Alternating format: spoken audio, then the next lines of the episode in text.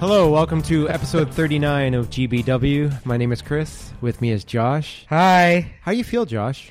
I feel weird. Why? I don't know, man. I carved up, carb loaded. No, you should feel good because this is episode 39. I know, man. We're going to have- be out of your dreaded 30s. Yeah, but 39, man, that's like three and then three times three. Oh, jeez. Man. and it's also three times 13. Wow, you've got some really bad issues with threes. I do. I really do. anyway, I'll be glad when we're into the 40s. Well, there you go. I wasn't glad when I was into my 40s, but that's another story. We shouldn't reveal our ages, man. I think people already know, dude. oh. Um, so today we're going to be doing a top 10 episode for you where Josh and I have both come up with our individual lists of our top 10 favorite vampire movies. Yeah, so that was a great that was a great imitation of a vampire that sounded like you were like a friggin' I don't know, some sort of lioness or something. So let's start off with uh, what we've been watching here. okay. And why don't you uh, throw out the first title? Okay, well, I think I'm going to throw out a title we both viewed, Chris. Really? Yeah. What's that? It's called Hooper. Oh, Hooper. Didn't you write down Hooper? Yes, I wrote down Hooper. Okay. So Hooper is a film from 1978 I don't know why that's funny. starring because I use the word film when I'm talking about Hooper. It's a movie. That's true, I guess. Big difference. Okay, so Hooper's a movie from 1978 directed by Hal Needham starring our beloved Burt Reynolds. Yep. So this is one of the many movies that they uh, worked on together with Hal Needham directing and Burt as the star. And um, this was kind of at the pinnacle of Burt's career, I'd say. This was right at this was after Smokey and the Bandit, before Cannonball Run. So this was right kind of in the middle, in the thick of things. Yeah, they did this right after they finished making Smokey and the Bandit. Yeah. So this would be like after Hooper, I think he did uh, Smokey and the Bandit 2. Yeah. And yeah, this was like pretty much his peak. Yeah, for sure. And um, yeah, I mean, I have really fond memories of this one as a child. Um, so the premise is that Burt Reynolds plays a stuntman, Yep. and um, he's, I guess, kind of an aging stuntman. Not that he's really looks. He's, I guess, he's in his forties at this point, and um, he's doing his thing. And there's an up and coming younger stuntman played by Jan Michael Vincent. Called Ski. Yeah, and it's basically Burt and Ski or Burt and Jan, um, kind of competing, but Hooper and Ski. but I didn't find they were really competing that I think much. it was just like every Burt was just kind of like his character Hooper is just kind of like looking at the ski guy like with just like a raised eyebrow. yeah, Like, "Oh, you think you're so hot, but I can I can do better than you and I'm I'm the old dude." but he is he is definitely getting older. He's like shooting himself with up with Percocet, and there's lots of jokes about Yeah, there's lots of drunk driving as usual for an yeah, Hal Needham lots movie. of drunk driving. Like Cannonball had drunk driving. This has drunk driving. I'm pretty Yep. sure that Smokey and the Bandit had drunk driving because they're friggin' trying to like sneak Coors Light over the friggin' state lines in that movie. So yeah, Yeah, and Burt sure loved his Coors, and Coors definitely makes an appearance in here. yeah. We have uh, yeah a lot of Coors product placement. We even have a horse drinking Coors. I think Hal Needham probably got some pretty wicked kickbacks from, from Coors. I know. but uh, I actually drank Coors for a while just because of Burt. really, Coors is like piss water, dude. It is, but I did drink Coors for a Was bit. it Coors or Coors Light? It was Coors Okay. Light. No, it was Coors Light. I think. Oh, okay. So you're even more of a pussy than I originally well, thought I you was were. young, man. I was young and impressionable.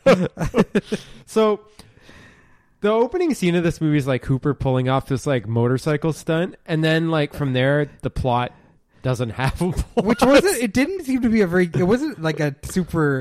It like wasn't because a- it's like this big build up where he's getting dressed and there's like this heroic music playing. Yeah. I always remember that scene, and then it's like building up to this stunt, and it, I didn't find it to be. all he does is like hit a curb and go flying into some some bushes. Well, he like goes under a truck. Yeah, and then f- hits a curb and goes. Yeah. in- nothing big. Nothing time. big. Yeah, and then later he'll do he does a stunt where he like is going down like this zip line holding a dog and Yeah. falls off of it and he just does all these cheesy kind of stunts but that's the main thing I liked about this movie was that it was about stuntmen and it was just kind of like a, a goofy side of stuntmen because you know Hal Needham was a stuntman originally. Yeah. Burt did a lot of his own stunts back in the day also so and I love stuntmen. This is this is probably I think this is the movie that really got me into stuntmen. Um, like I, I, I've always had a thing for stuntmen, and I was, I've always been quite fascinated by them and the history of them, and you know, big stunts and so forth. But I think this is the movie that really tweaked that in me because I was probably like eight when I saw this for the first time. But um, yeah, it's it's a, it's a good flick. There's also a really fun bar fight in it with um, Terry Bradshaw and uh, Bob Tessier, and you Yeah. know Bob Tessier is a bald guy, and he's been he's he usually plays like a biker or a tough guy, but you totally recognize him if you're a fan of '80s movies. And I thought that was a pretty a pretty fun scene. We have Brian Keith as like the older stuntman that uh, Burt learned from, so it's kind of like three generations. And then uh, George Furth, who also showed up in Cannonball Run. He Yeah. was the guy in Cannonball Run who wanted to shut down the race. He's in this too. Yeah. As like the, uh, I think he was like the producer. He wasn't in it a lot. I, No, he wasn't in a lot, but a lot of of- popped in. A lot of people tend to like flow in and out of Hal Needham movies. Yeah. I've noticed. And a lot of it takes place on a film set, and you've got this totally like narcissistic director played by Robert Klein. I really liked him. He was a he was a great part of the movie. Yeah, and Sally Field plays Hooper's uh, wife, Sally Field looked good in this movie. his tolerant wife. yeah, This was right after they were in Smokey and the Bandit too, and I just read Burt's bio, his memoir actually, and he said that they had to like really, really push Sally Field to be in the original Smokey and the Bandit because she thought she was above those kind of movies. well, she was. I mean, Norma Rae came out right after this, and she won. I think she won an Oscar for that. yeah, But it was uh, it was nice seeing her in short shorts with her butt hanging out and tight t-shirts and no bra. I was quite happy.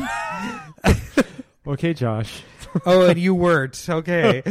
I don't really, I don't really like Sally Field that much. Ah, she looked good in this movie. She's cute. It was just like a totally plotless, typical Hal Needham movie, though. It's like, I'm a stuntman. I'm going to set up all these set pieces, and there's going to be no plot. Yeah. And but that last set piece where they were doing the big elaborate stunt where they were driving through all the things exploding and cars crashing, Yeah. and like these big uh, towering chimneys, Smokestacks, yeah. smokestacks falling down. That was kind of cool. It was pretty cool. It was all shot at I think like an abandoned hospital or something, and uh, they just destroyed it. But um, an interesting thing about the last part is um, the you know this isn't really a spoiler because it's what the whole movie's about. But um, they're they're trying to do this like crazy stunt with this like rocket car that shoots over like a river or something. And he did that in real life. Hal Needham. Did he Yeah. really? Yeah, like there was a there was a scene in a movie where he had to jump it off a bridge and land on the back of a barge. Okay. And so he was like, I'll do that stunt. And then he ended up like the back half didn't quite land on it because they didn't time it right. So Right. he's like, he could have drowned in the car. That's in his bio. Okay. So it's like they did take a lot of stuff that he had experienced, I noticed from his memoir, and Right. put it into this movie too. Well, I think it was. I think this stunt was based more on a movie, uh, a Canadian stuntman. Actually, he's known as the Mad Canadian, and his name is Ken Carter. And there's actually quite a fascinating documentary about him called "The Devil at Your Heels," um, and it was made in 1976. And it's all about him trying to do this stunt where he shoots a ro- like drives a rocket powered car over a river, and I think it's I think it might be the St. Lawrence River in Canada but um, it's quite quite a cool uh, documentary to check out. It's on the National Film Board website. If you're interested, I'll maybe try and put a link up on our website. But I actually feel like they they maybe kind of rip rip that whole story off a bit for this final thing.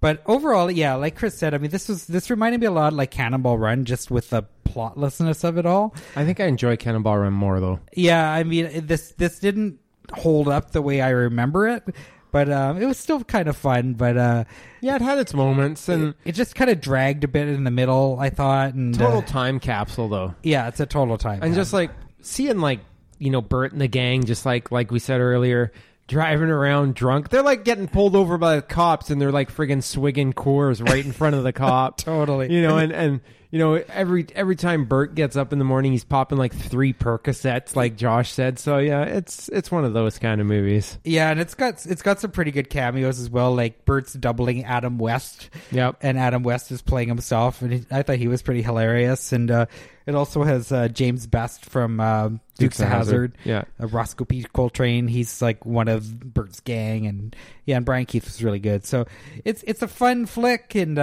I, I, it was worth like the ten dollar Blu-ray. But I I don't know if I'll be checking it out weekly or anything. but but uh, it's yeah, it, it was And- it was pretty fun. I the think I'll feel the same way about Smokey and the Bandit when I revisit. In it. the canon of '80s Burt movies, it's or set late '70s, early '80s Burt movies. It's better than Stroker Ace.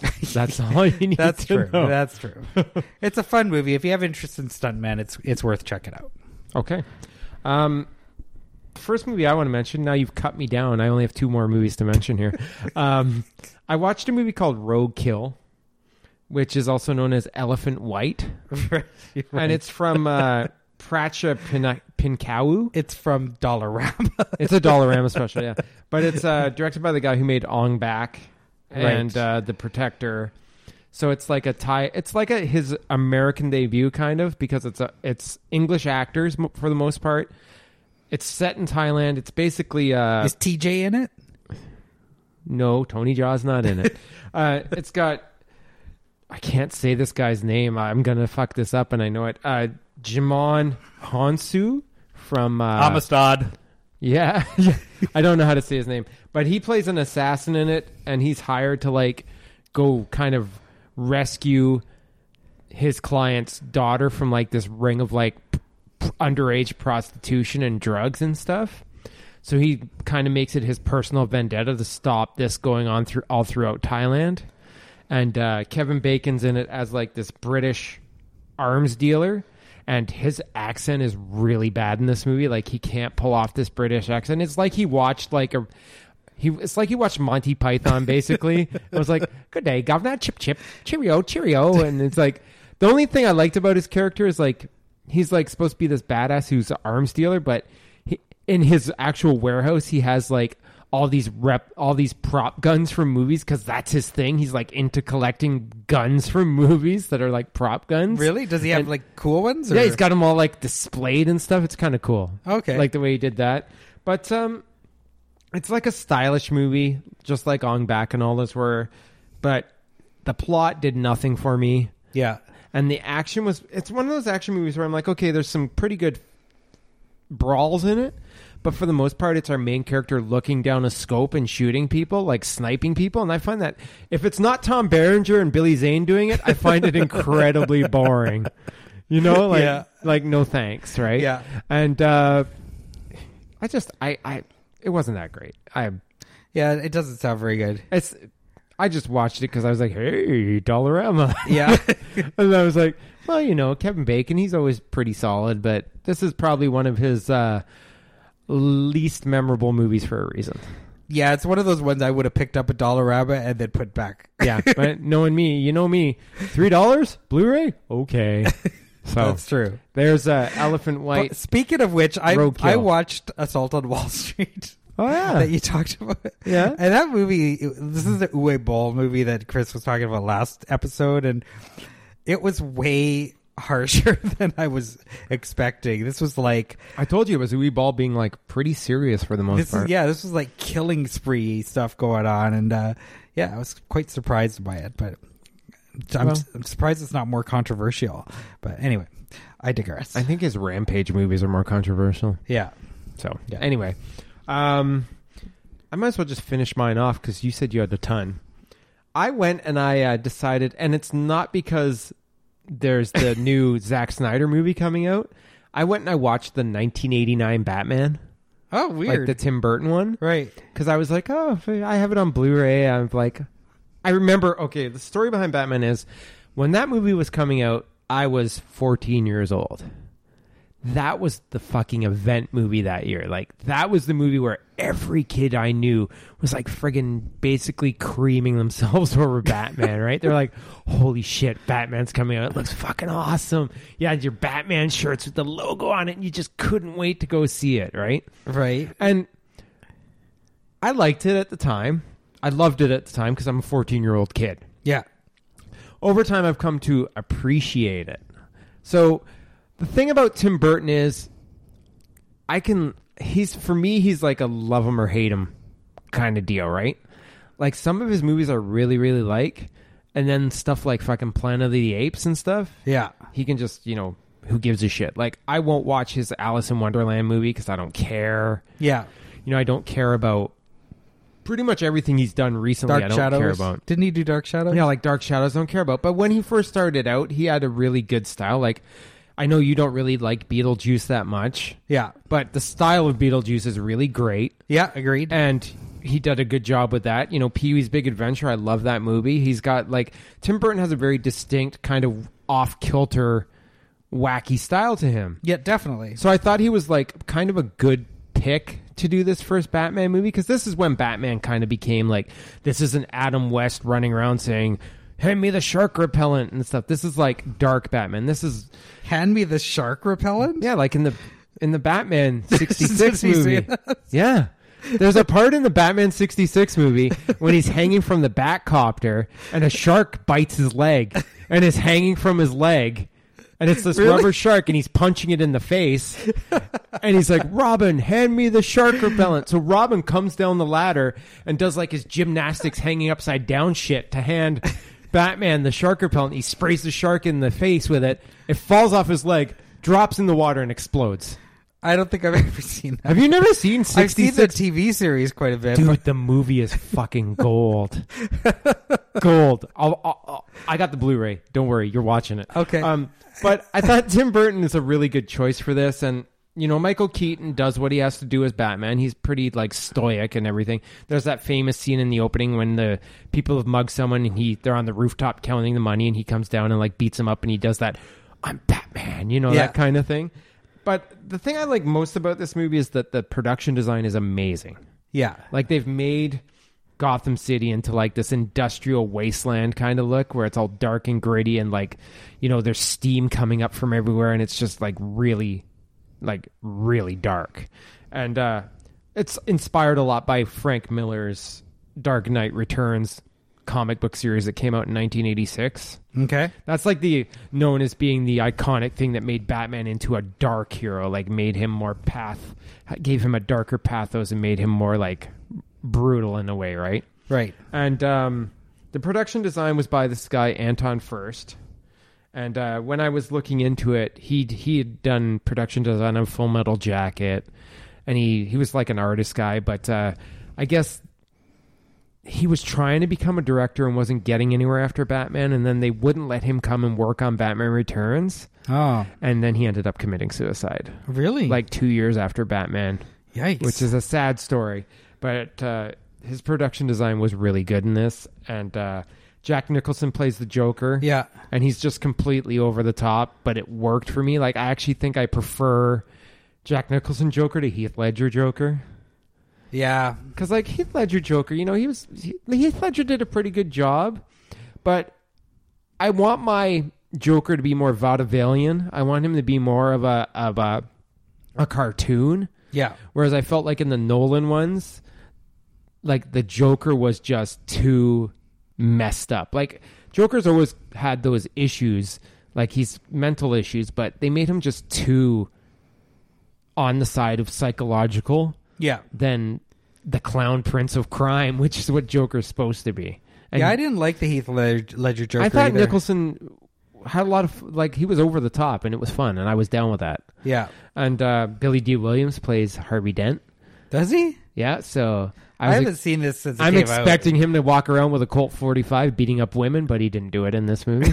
and and uh, Kim Basinger is fucking awful in this movie, dude. Yeah. like awful. Like she was never really a good actress, but almost every time in the last like in the last half of this movie, almost every time she's on screen, she's screaming, Oh, okay. and it gets on my it got on my nerves so bad. Yeah. I just wanted to slap her through the whole second half of this movie. okay, Billy Dee Williams. Hmm, hey, give me my cool 45. and um, the Prince soundtrack, terrible.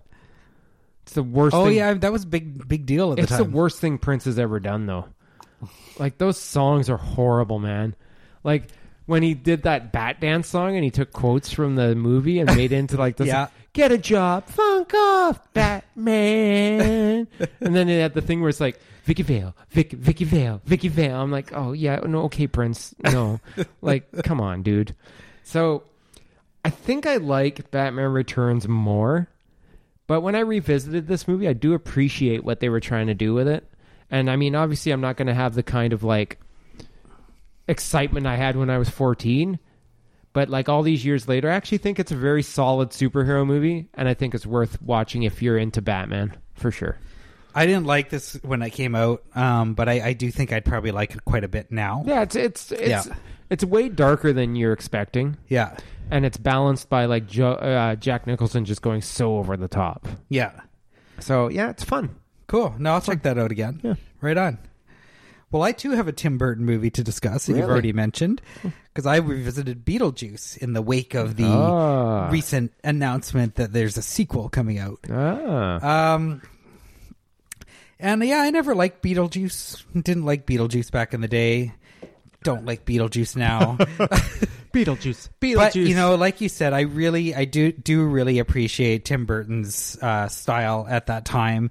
Um, he was he was really really creative, you know, and and in Beetlejuice, you know, you were seeing all kinds of influences from Ray Harryhausen to like um, the um, you know movies like uh, Cabinet of Dr. Caligari and and all that stuff um and and a lot of animatronic stuff um a lot of stop motion. Yeah, like those um, sandworms. yeah and I, I and I was watching it going wow you know like this this is pretty cool that he was able to pull this off at that time. Cuz I mean this stuff looks pretty cheesy but it also reminds me a lot of stuff I love from when I was a kid. So it was pretty interesting that he was able to get away with this style of filmmaking and for that I'll I'll give him props Well, and the for way that he did it too, like it's it's basically a movie about people being dead. yeah and trying to get their house back and everything and and all those effects and everything were just so vibrant and like cartoony Oh, yeah. and and childlike it was like a childlike wonder that he brought to Beetlejuice and I think that helps the movie quite a lot Yeah, and I and I really did love all all the effects and stuff. By the way, effects by Robert Short, who won an Oscar for this. The same Robert Short that did the uh, Chopping mall. chopping mall robots. The same Robert Short that I was yapping with in in a in a store in Los Angeles, not even knowing who the fuck I was talking to. And now I also realize he's an Oscar winner, so that was pretty awesome. but what were you talking to him about Josh? I was talking about the Man from Uncle. Yeah. because he was curating a Man from Uncle display. yeah But had I known, oh, if I could go down now, holy, that would be a much different conversation. anyway, um, okay, so the thing about, you know, and Winona Ryder was really great in this. I mean, she was 17 and oh so cool. I mean, this was full on goth Winona Ryder, and, and I loved her at the time. yeah this was like just before she did Heather's Yeah. Alec Baldwin, I couldn't believe how young he was.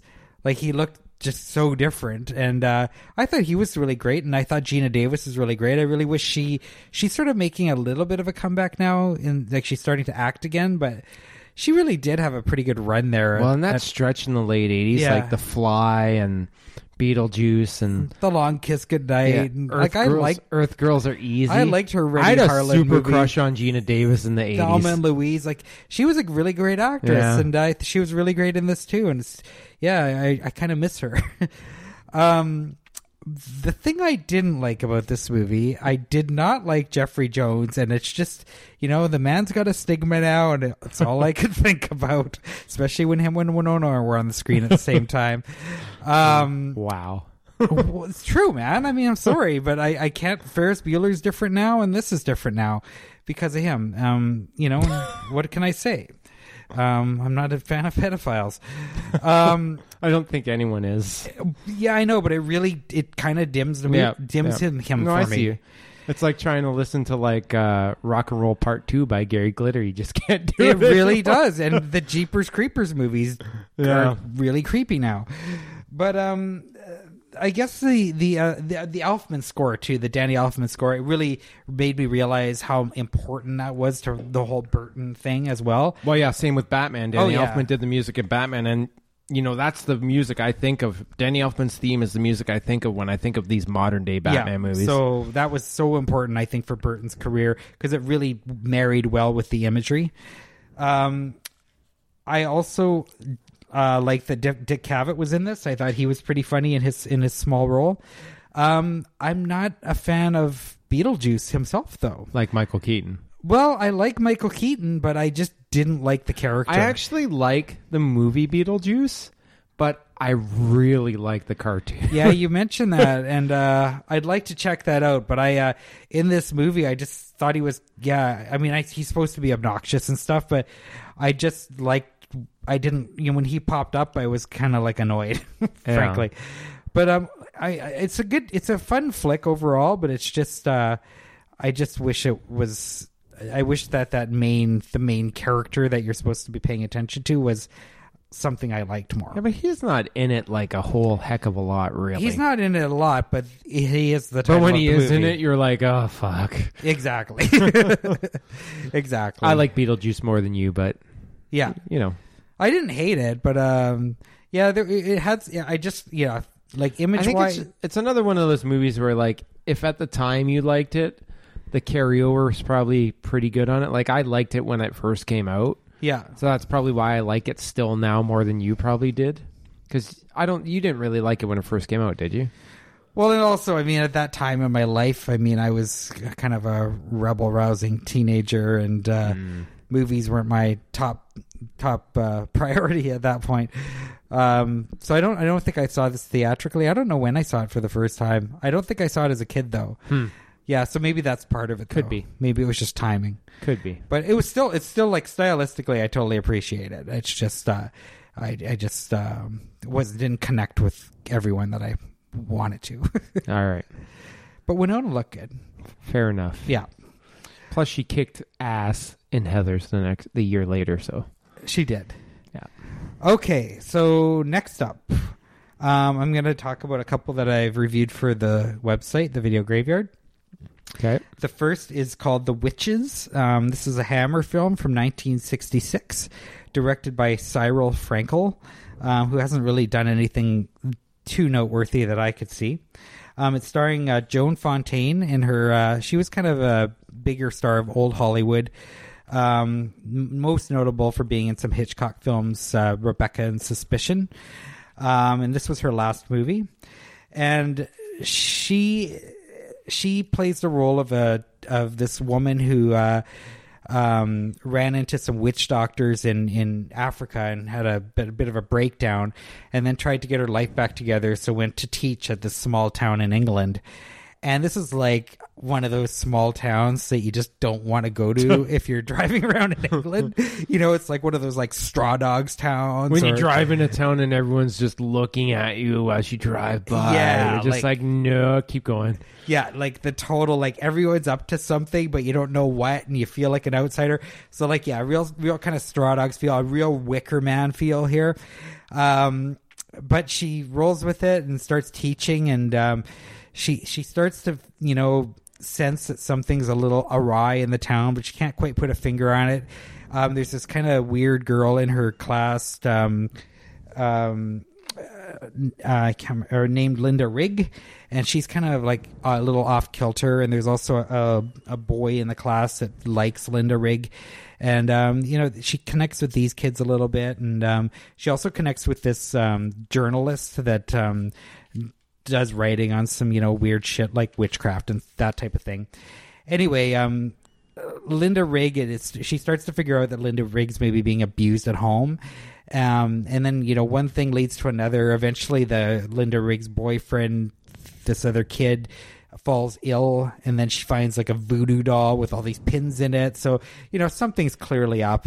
And then she has another breakdown and disappears for a year and then comes back to the town. And um, basically, everything's revealed and there's a coven of witches, et cetera, et cetera.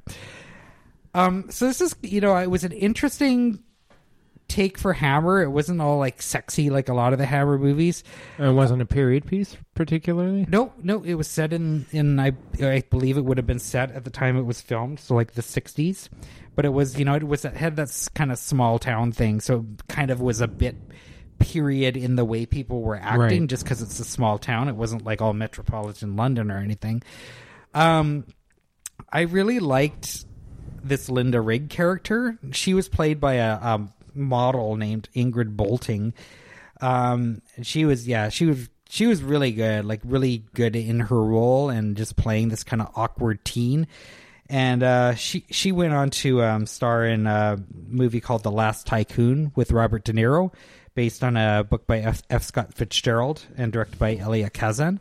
Um, and that was kind of her main claim to fame. And um, and she's uh, running a yoga studio now. But anyway, I really I really dug her in this movie. Um, she was kind of the high point for me.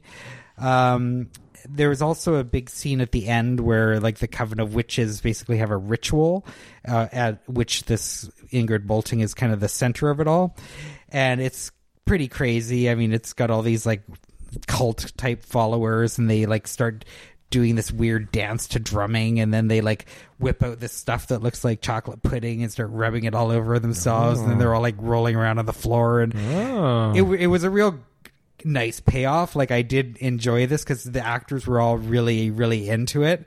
Um, there was that also finale sounds like the kind of finale Bill Cosby could get behind. yeah, exactly what Bill always wanted Jello pudding to be doing. Um, did you remember pudding pops? If you don't eat the pudding pops, you won't grow up big and strong. That's I my used to love pudding pops. that's pops. my terrible Bill Cosby impression. Really, you know, now we can't look at pudding pops the same either. especially the chocolate one. Your pudding pop has been tainted.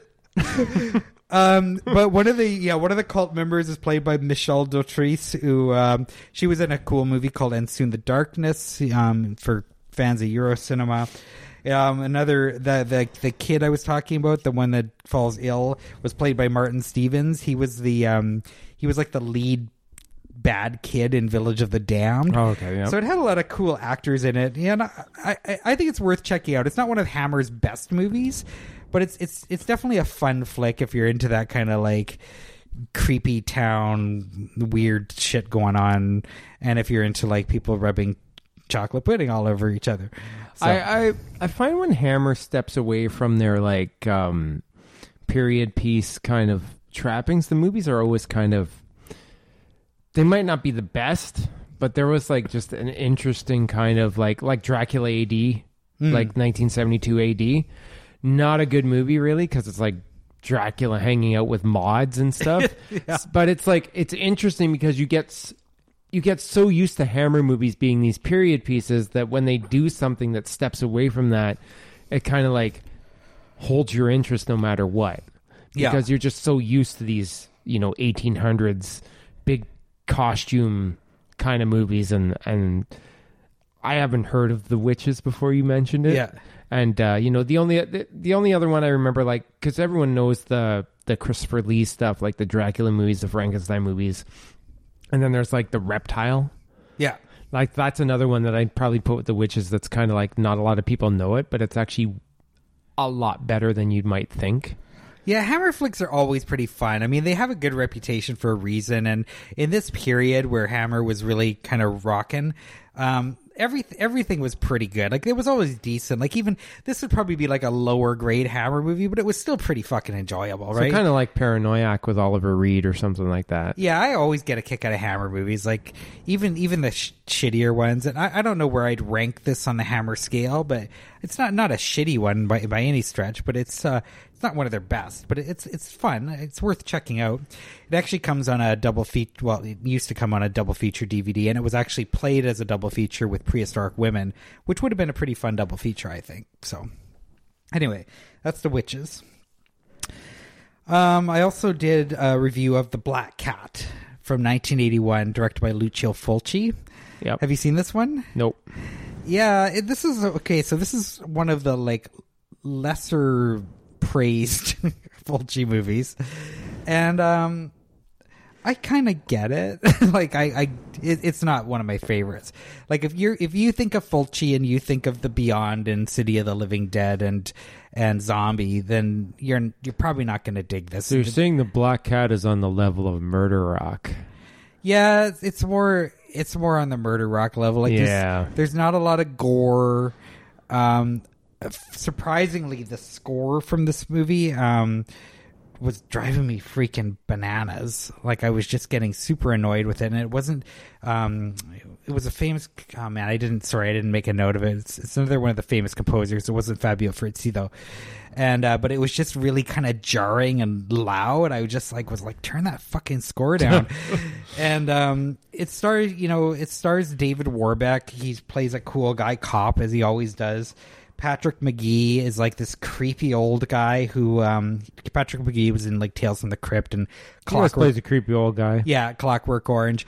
But um, he's like this creepy old guy who like puts like re- recording devices into graves so he can like communicate with the dead. It's just it's this like weird side plot, but that's kind of his thing.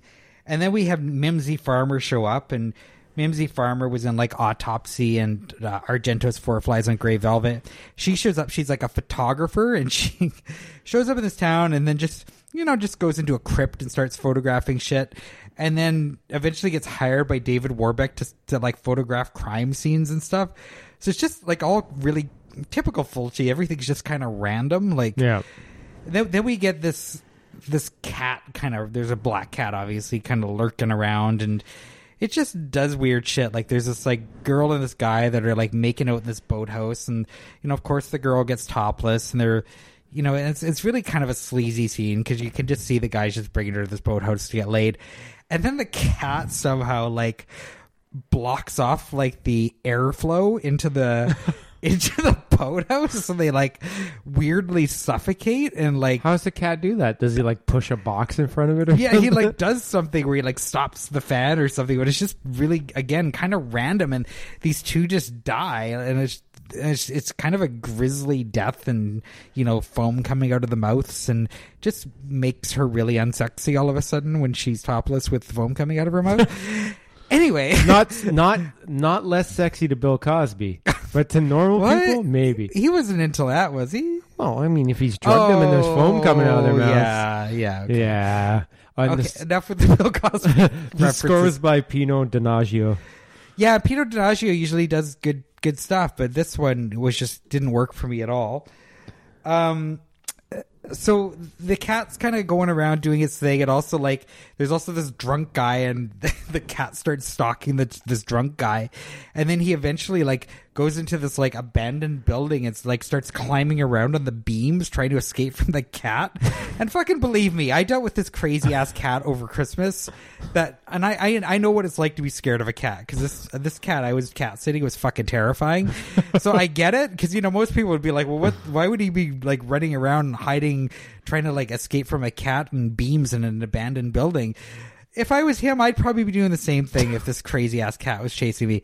Anyway, the crazy ass cat like chases him enough to like make him fall off the beam and get impaled, of course, on a bunch of metal rods. so there's like there is a few like scenes like that. There's also uh, a another scene where there's I can't remember. I think the cat must have caused this car accident, but this guy like goes shooting through the window of the car, and then of course the car catches on fire, and we get to watch the corpse burn. So there is there is some Fulci scenes. They're just not quite as intense as we're we're used to. There's also a really funny scene where Warbeck is like downtown in the city and he gets attacked by the cat, but like it then all of a sudden it seems like there's like 20 cats because it's like cat you know he looks up. There's a cat on like the wall. And then he's like oh no. And then the cat like jumps down and scratches him. Then he like turns to the right. There's another cat and it jumps down. So it's like eight cats jumping on david warbeck scratching him. And it looks like he dies but then miraculously he then shows up again. And then we get an ending that is probably the only part from the Edgar Allan Poe this this movie was supposedly based on, and then we get the ending that you know fans of that book will will understand. but uh, yeah, uh, not my favorite Fulci film by any stretch, and uh, it's funny because I listened to the commentary um, by Chris Alexander from Fangoria, and he loves this movie, so. Uh, I, I tried to get into it a little more from that perspective, but no. Um, I'm going to stick with other movies for Fulci. He can do way better than this, and uh, but you know, you know, even on IMDb, there seems to be a lot of people trying to like this movie. I just don't think it's a very good movie, but I can see people maybe trying to force this as being like one of you know a misunderstood classic or something. Cinematography was pretty cool, like. It was a different setting for Fulci as well. There was a lot of mist and you know, kind of mood going on, but I just didn't think it was you know any sort of masterpiece. That Sounds better than Murder Rock. yeah, I don't know. I got to revisit Murder Rock. I'm trying to get through all these Fulcis again, but uh, I don't know. I mean, I'm going to stick with the, uh, the the terrible trilogy. Well, there. him him sitting him using like mist and all that stuff isn't a new thing because he used that a lot in uh in uh, what do you call it? City of the Living Dead. So Yeah, yeah, he did. But so it's not really a new thing. it was just a different. It it just was a different kind of feel for Fulci. Hmm. Um, like it was trying to be a little more gothic, I think. But Well, you've established the main thing about Fulci that everybody knows is that his movies don't make a hell of a lot of sense. no, they don't. So But usually, you're you know you're going into a Fulci movie, and you're getting all these like wicked set pieces. And Yeah. that didn't happen in this one. okay. It had some moments, but I don't know. It's it's worth a one one off for Fulci completist, but I won't be going back to this one for Fulci. That's for sure. All right. Um, very briefly, um, just a call back to our werewolf episode, I watched Werewolf of Watching Washington, and um, this one stars um, Dean Stockwell as this like presidential aide who like um, for some reason he's in Europe and he gets attacked by this gypsy werewolf thing and gets the curse, of course. Um, and then he goes back to Washington and he's a presidential aide who Okay, get the fuck out. Werewolf of Washington. He goes back to Washington. yeah, Holy he does. shit. Uh, and and it's just this movie's just fucking cheap ass. Like it seems like yeah, it's it's it's so cheap. It felt like like it felt like like Dolomite budget level. Like it was just it just felt really cheap. But then you've got Dean Stockwell and you've got the guy from uh you haven't seen it yet, but the guy from Live and Let Die, that annoying redneck guy, I can't remember the actor's name. But um and it's just it's just like scenes of him with the president and they're like it's trying to be a political satire and then but then he'll just keep turning into a werewolf and i gotta give stockwell props i mean he did a really he did a really good job here. And you know he'd be like in a meeting with all the like president like in a like a meeting with the cabinet or whatever. And he'd be starting to twitch and he'd be like turning into a werewolf and he'd be doing weird things with his mouth and he'd have hair on his hands and he'd be trying to like sneak out of the room. But everything was everything was just so This sounds like a fucking Disney movie. it was so oddly paced. It sounds like the Shaggy Dog. it was weird, man. It, this was a weird movie, and uh, like the the one scene I, there's two scenes I remember quite clearly.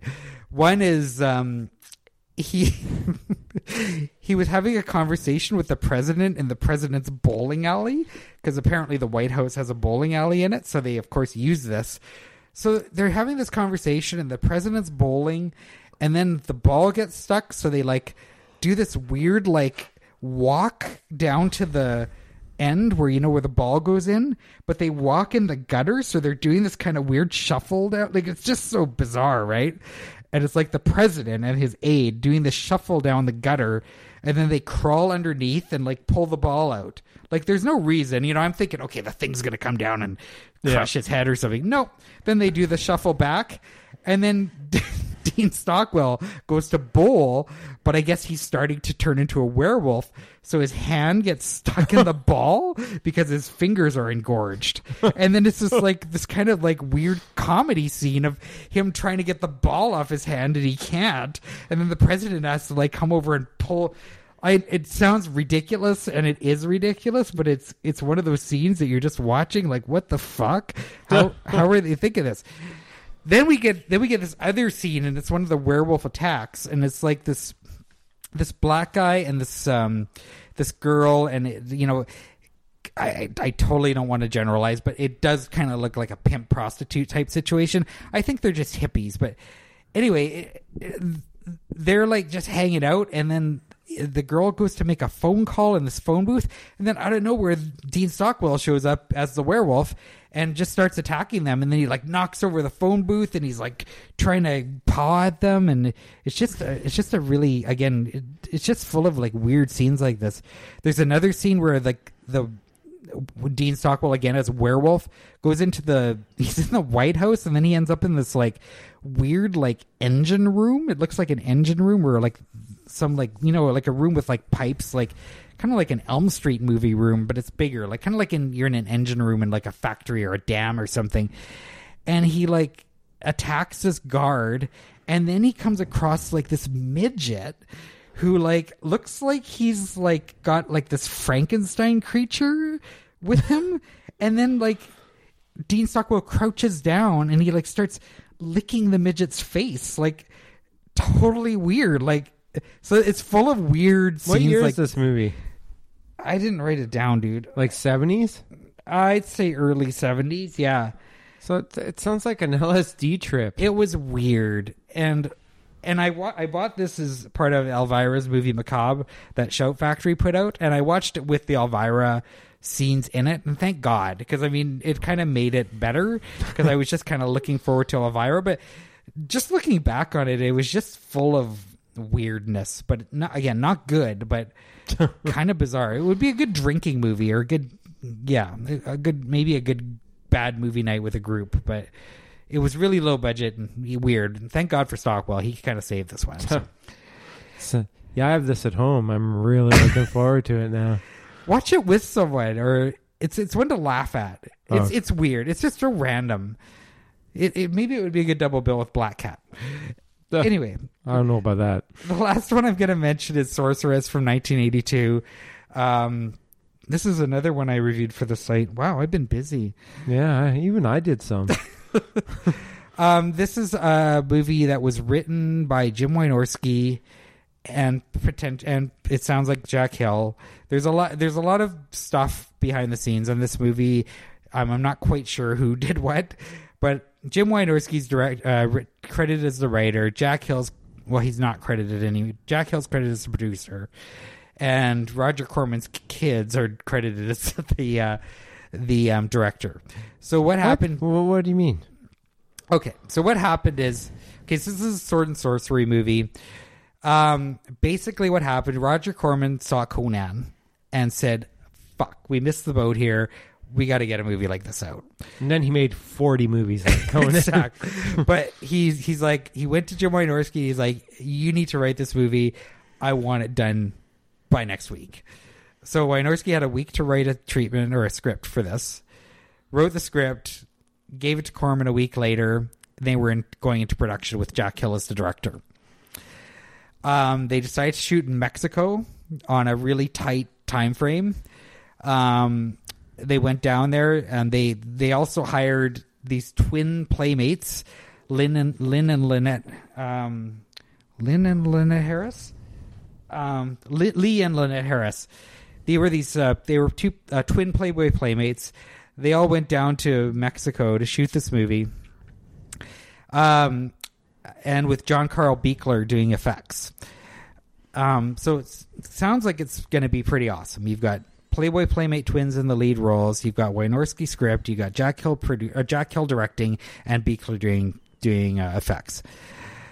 Um, I guess what happened is Jack Hill was in this weird kind of religion, kind of culty religion, kind of yoga phase. It sounded like, and he was getting into this, all this existential stuff. So he was trying to make this like statement movie about like with a lot of religious aspects to it, whereas Corman just wanted a Conan knockoff. Um, so I guess when they were down there, um, Hill was trying to do all the stuff. Um, Corman he brought it back. Corman was not happy with it, so Corman recut everything, cut down, uh, cut down Hill's um, original like two hour delivered movie to like a 70 minute running time and then he got Buechler to um, create some effects that would look good in a trailer that they ended up so they ended up doing all these kind of new effects and then they to, to- for the trailer then they ended up cutting them into the movie so it just became this kind of mess Yeah. and um, it's it's it's too bad. I, I I don't know if it's from the sounds of it. I don't think Hill's cut would have been that great. It's really too bad because Hill's a pretty great director. I mean, he did Switchblade Sisters, Coffy, Foxy Brown, um, Spider Baby. Spider Baby, Big Bird Cage, lots of cool stuff. And um, I, it's it just sounds like he was in a weird time in his life, and this was the last movie he did because there was a big falling out with Corman after, um, and then this like recut mess of a movie. It's still kind of fun. Um, I really liked the twins. I'm really sad that they didn't make more movies. They they were only in they only made one other movie that I could find, and that's I the Jury with um, uh, with Armand Assante, which is a it's a really sleazy Mike Hammer cop thriller, but it's kind of like Ten to Midnight sleazy, and um, they play twins, and I believe they dress up as clowns or something. But anyway, I digress again. So, Um, um, I, I, the jury, um, just in case all you Blu-ray people out there, like you companies who seem to be f- riding on our coattails, want, want to put that movie out for us because uh, we were talking about Star Slammer not too long ago, and it just got announced for Blu-ray. Yeah. So, I, and this has happened in the past a couple times. So, uh, we're beginning to think that maybe we're seers into the future of Blu-ray. We So, really want I the so jury. I, the jury, okay, please. I the Jury is awesome. Um, and I do remember these twins from I the Jury as well. Yeah. But anyway, as action leads, they were pretty good, you know? And, you know, we're introduced to them with. How they stack up to Lana Clarkson's Barbarian Queen, though. I really like these girls. Oh, I've, okay. I'm not a huge Lana Clark- Clarkson fan. Like, I just don't like her the she's way. She's really good in Barbarian She- Queen, though. she's good. She's like she keeps that movie afloat. no, she's good. She's good in one of the Death Star. Was it one of the Deathstalker movies she was in? yeah, I don't remember. Yeah, I think it was Deathstalker one. I anyway, one of those. I think it was. that- De- I think it was Deathstalker one. Yeah, because she was really popular in one of the Deathstalker movies, and then she got her own series. Anyway, these girls were really good um, and fun. I liked one a bit more than the other one, which is weird because they were twins. But anyway, they were introduced as as um, Yeah, what's your problem, Josh? they were introduced in this naked in, a lake swimming, and then they come out of the water because there's this like really pervy like satyr, you know, like a one of those. You know, like half Yeah. half horse, half man, Yeah. with a fucking pan flute, Yeah. and he's like, he does this like bay, he's like, like that. He does this sound. That's like his only dialogue. So the whole movie, he's just like going, and he's got this like, his, he's got buck teeth. So he like, they come over, he, they come out of the water, and he's there like, and I guess one of the thing about satyrs is they, some of them, some of the mythology implies that satyrs ha- satyrs have a permanent erection. so when they come out of the water, they're like looking at the satyr. They're like pointing and they're like, He's got this fucking Woodrow. they're like, "What's that? What's that? Is that a weapon? Is that an extra horn?" And then I guess they they I don't know why, but they kick him and punch him, and then the satyr like runs away, like and runs away, and then that's like, which is kind of a weird scene, and and then um What's with sword and sorcery movies famously starting off with their female leads in a lake naked? yeah Beastmaster did the same thing. Yeah, it was it was great, and they look really good. Um, but turns out that they they were they they were I, the beginning of the story. It's they they were these twins that were saved, and then they bec you know became warriors. So we get to see them kick a little ass. Eventually, they t- team up with this Viking and this um this kind of cool guy rogue who's not nearly as cool as he should have been, and um. The satyr, the fucking satyr is there like through the whole movie, bleeding its way through the whole fucking movie. But Well, where, well, why is he part of this group? because he's like He's buddies obviously not very cool. He's buddies with the Viking. He's buddies, buddies with the Viking, as I say, as I do my air quotes, right? I can't even describe this. Does the Viking wear very high boots? no, the Viking reminded me a lot of um, what's his name, um, Sallah, who's John Rhys-Davies in the Lord of the Rings movies. Like Gimli or whatever. Gimli. He reminds is? me of like, yeah, he reminded me of Gimli, uh, but He's like Gimli, only he's a satire raper. we don't know he's something's up with him and the satyr. They're, they're in love. And the satyr obviously likes chicks because he's like bleeding at the girls, right? Doesn't matter. but yeah, and they're. Uh, I I just I thought the girls were really good. You know, in the in the fight scenes, they held their own. They they did they did a good job. But um, the the movie just as the, it progressed, it just eventually they get separated, which was a mistake. They should have kept these girls th- together throughout. Um, and then one of them goes into this like catacombs with the Viking, and they have to battle these like undead, undead um, zombies, like these, and they, they look really good. They're these, they're these skeleton creatures, and probably the best Buechler effects in the movie. Uh, He usually does pretty good, like zombie skeleton creatures. Like that's Yeah. that was my favorite thing that he did in that um, that Charles Band anthology movie, The Dungeon Master. Right. He did like some uh, zombie type creatures in that that were really good too. So he- yeah, he does good effects. for the most part, his effects are pretty good. Yeah. Yeah.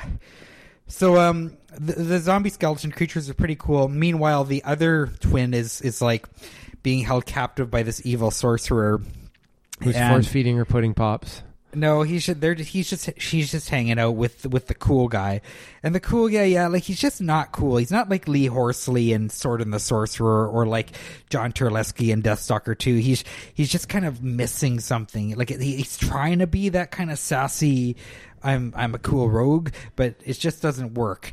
Like there's even this there's even this weird scene where he's like he's stripped naked and like tied to like this like giant phallus like pole and like he's like hugging the pole and then they put like this spike under his like ass that like if he if he like falls he's gonna get impaled up the ass on this spike. And he can't even like smarm his way out of that. Like it's just kind of an awkward scene. It doesn't actually happen or it would have really been awkward. Um but yeah, and, and then just like weird jokes, like the the zombie guys come up uh, out of their graves, and instead of like going to battle, they go to like grab all the virgin women and take off with them, and then like the the um the Viking guys like, oh well, they've been they've been buried for a thousand years. What do you expect? You know, just weird humor like that. And then at the end, we have this like, and this is all the stuff that was cut in after the fact that I'm assuming pissed uh, Jack Hill off. We have this like lion puppet appear in the sky, and then this like this evil witch woman and they like are just sort of these heads in the sky shooting lasers at each other so there's not really a battle like the the twins don't get to show off like their act their um their fighting skills in the end it just sort of all just sort of falls apart but I, I do wish that these twins had gone on to make more movies. I think they could have had careers like Lana Clarkson. But um, it looks like what happened is instead they looks like what happened is they decided to um, hook up with. This is all from what I found on the internet, but looks like they hooked up with some widower and um, were trying to get at his money. And um, there was like a lawsuit and stuff, and then I think one of one of them was thrown in jail. So it's kind of a sad ending to these girls. That you know, it sounds like they could have had a you know somewhat of a career as, as B movie stars anyway, but it looks like they had other plans. But I gotta say, Scorpion's release of this movie is like ridiculously nice. Like I never thought I'd see a movie like this looking as well as this one did, um, especially considering that you know it's got like this troubled history. But um, it did it did sort of start that sword and sorcery knockoff genre that we've done a whole episode about and um, it is important from that perspective and it was fun i mean i think i'll check it out again but it's just it's just not a, a really good movie just because of all these kind of weird problems that were going on behind the scenes And you just you, you'll just check it out again for that satire. the more i talk about him the more i kind of have a soft spot for him Did you like have nightmares about his bleeding? it's that fucking sound he made and you you don't understand like How's it go? and like if you could see me doing it then you'd understand the well try doing it at home people if, if you're at home go Go to the mirror. and bleat into the mirror and you'll understand why the face is so fucked up on the satyr but um it, yeah he really did have this weird like bucktooth face thing going on that yeah it, and he did this like thing where he like almost like as he was bleeding, he looked like he was trying to fart at the same time. So it had this weird like thing that he did with his whole body as he bleeded. But it- Okay. anyway, there's enough fun things to check out in this, but uh, I, I don't know if I'd recommend buying it All right. like I did. Okay, well, with that out of the way, let's bleed our way into our top 10 list, shall we? okay, so um, when I went into this, I I uh, didn't include Dracula movies specifically, and then right before we recorded, Josh was like, "Well, I did." So Well, I don't know why you didn't include Dracula. I don't know. I just didn't. But uh, I realized that there's not really. It wouldn't have changed my list really at all. So Okay. it's all good. Um, so let's do what we tend to do on these top tens. We'll start with ten, work down the one, take turns. Okay. Um, I do have a number of like honorable mentions that because I end. was having some struggles. we'll do that at the end. Yeah. Um, I didn't. Uh, what was I going to say here? I I had a hard time like ranking them at first, and my first choice, so my number ten choice, is a movie that it's very maligned, but it got on my list just because it's a curiosity, and that's Lifeforce by Tobe oh, Hooper. I thought that was kind of cheating. I didn't put that on my list, but that's okay. it's a vampire movie. Space vampires. It's I, still a vampire I guess movie. it's a vampire So movie. the history of, of, of Lifeforce is that it Tobe Hooper got hired by Cannon Films to make this like big epic movie based on the 1976 novel by uh, called The Space Vampires by this guy Colin Wilson. And you know, they gave him like 25 million dollar budget. Which Right. if you've seen Cannon movies, 25 million dollars is a large amount of money. And uh, you know he was coming. Tobe was coming off like uh, Poltergeist, and you know he had Texas Chainsaw behind him and all that. And I think it's Lifeforce that actually let him make Texas Chainsaw two, because it was kind of like part of the deal where it's like he said he'd do Lifeforce if he could make Texas Chainsaw two, Okay. and then he kind of flipped off Cannon with Texas Chainsaw two by delivering exactly what they didn't want, which was like a satirical kind of comedy Yeah. sequel, right? But um, I don't know. Lifeforce. It's it's. I don't think it's like the greatest vampire movie, but and it wasn't a huge success, and it's not a huge success as a movie, but it's just so damn interesting in so many ways that that's why it's on my top ten. Because you know, it's like it's about like a like vampires coming down with this with Steve Railsback, who's this astronaut. They kind of hitch a ride with him back to Earth, and then they just kind of take over.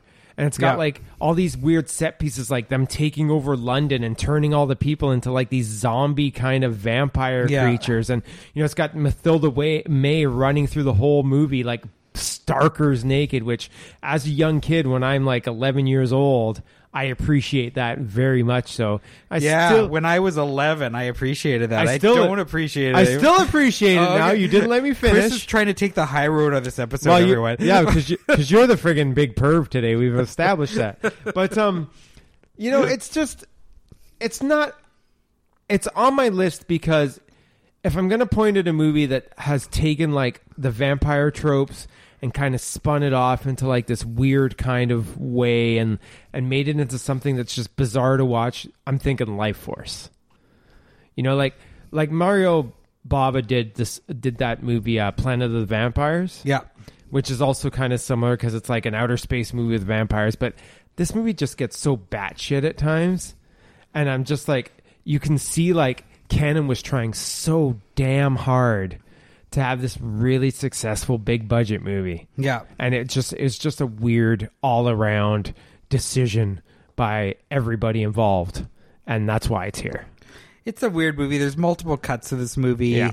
And um, I mean, I remember. I think Peter Firth is the the main dude. Like you know, like Railsback's in it, but he kind of gets like caught up in the Mathilda May thing. And but Peter Firth's like, I think he's a reporter or a cop or something. But he, I think it's Peter Firth. But anyway, he he's the one that I kind of remember from this movie. And I don't remember him from much else.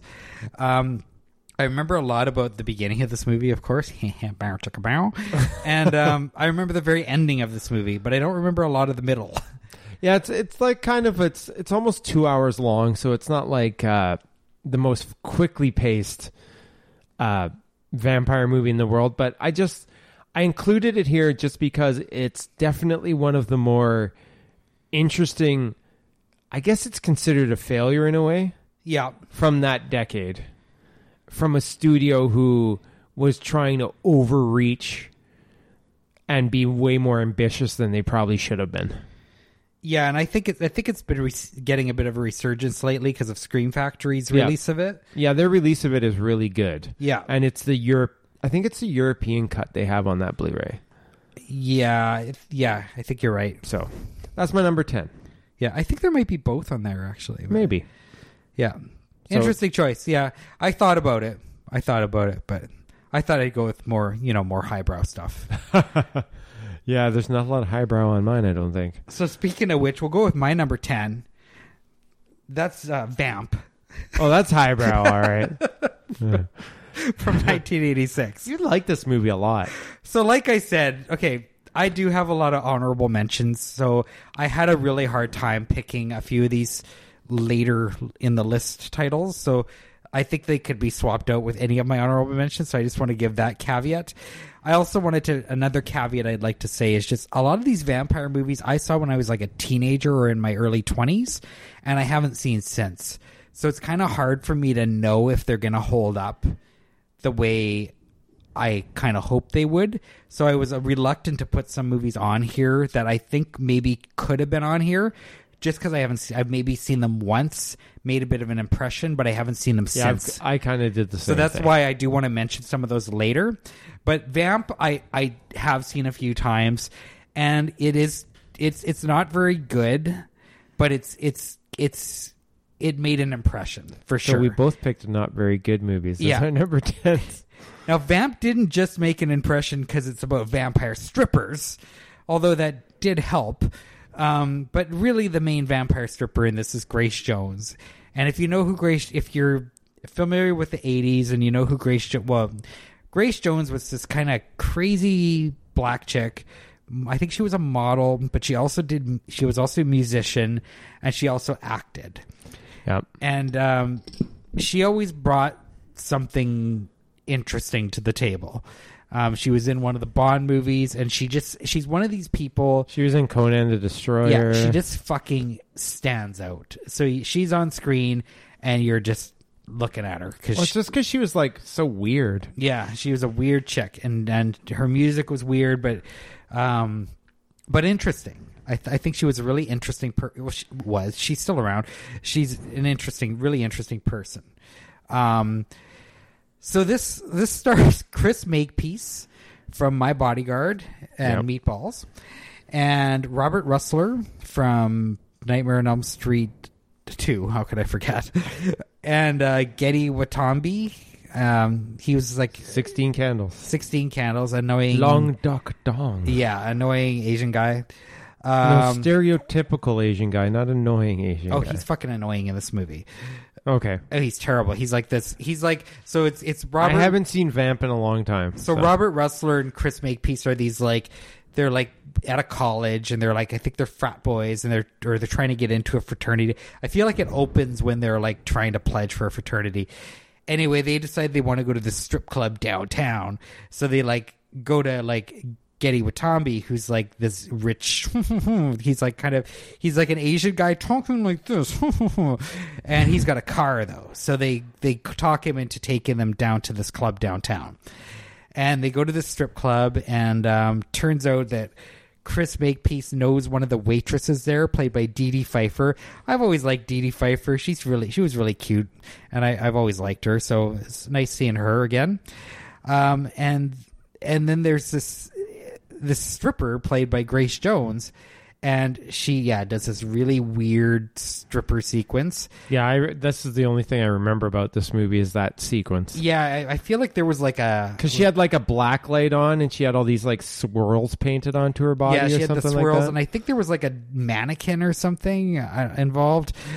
Anyway, Robert Rusler ends up getting backstage. I can't remember how, and then he gets bitten, and then one thing leads to another, and then it's Chris Makepeace and and Dee Dee Pfeiffer versus vampires.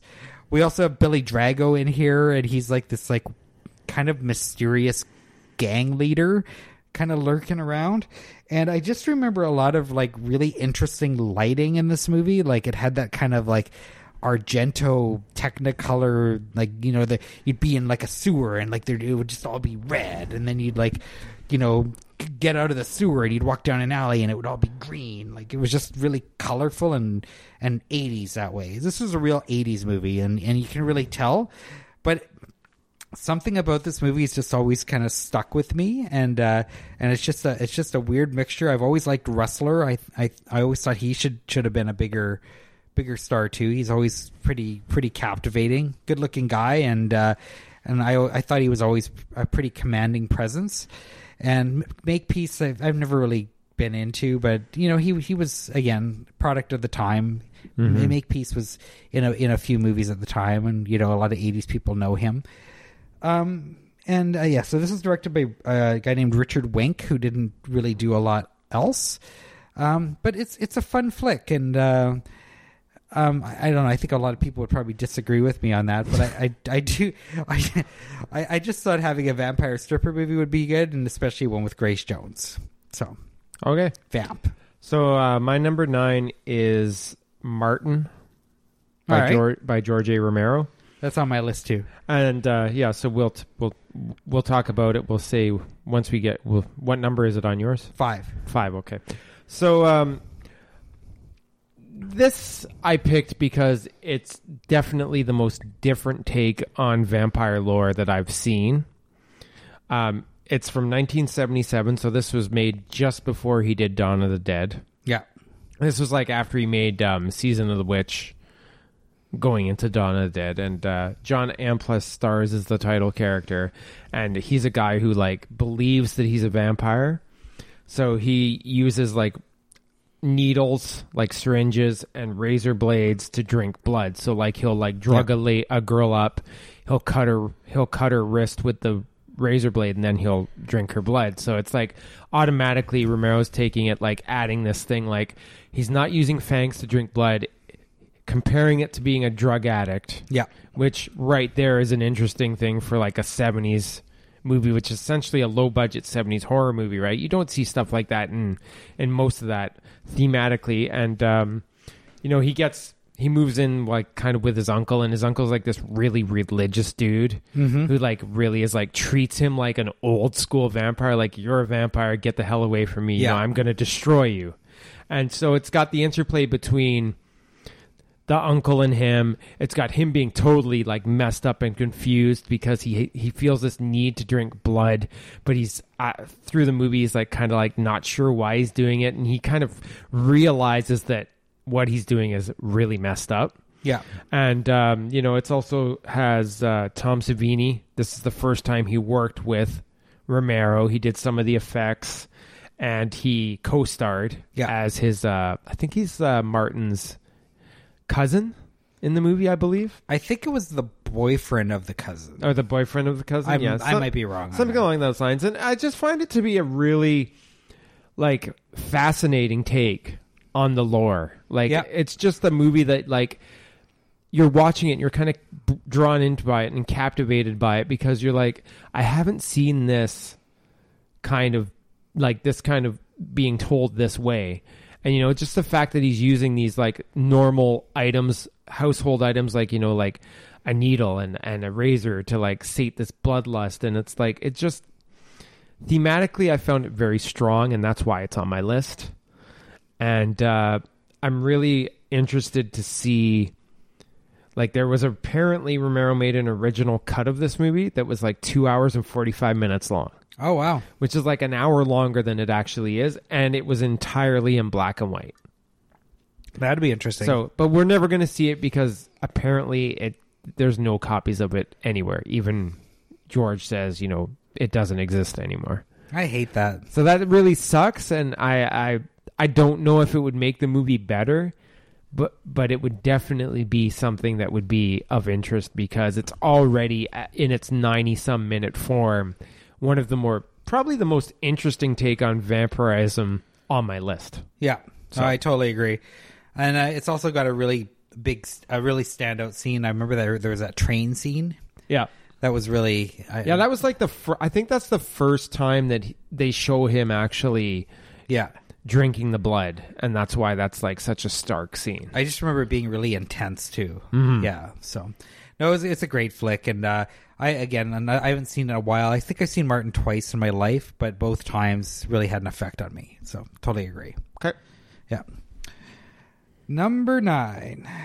Number nine is based on one of my favorite books, I Am Legend, and this is called The Last Man on Earth Okay. Vincent Price. from 1964. Yeah, starring Vincent Price. Um, I'm not gonna. I don't have a lot to say about this one. Um, just again, like because I love that book so much, and um, I, I don't really want to spoil it. really for me i am legend is definitely in my top five pieces of horror literature of all time yeah, like richard matheson's story if you have not read that yeah, you need to go out and read that right away. Yeah, I, I totally. and it's a novel. It's a novelette or novella. It's yeah, not, it's not that long. It's like 200 and some pages. Yeah. So it's Yeah. really great. It's really great. And and Matheson's original story was about vampires. Yeah. and um and the Vincent Price version is about vampires. So um and it's got some really it's it's shot in black and white.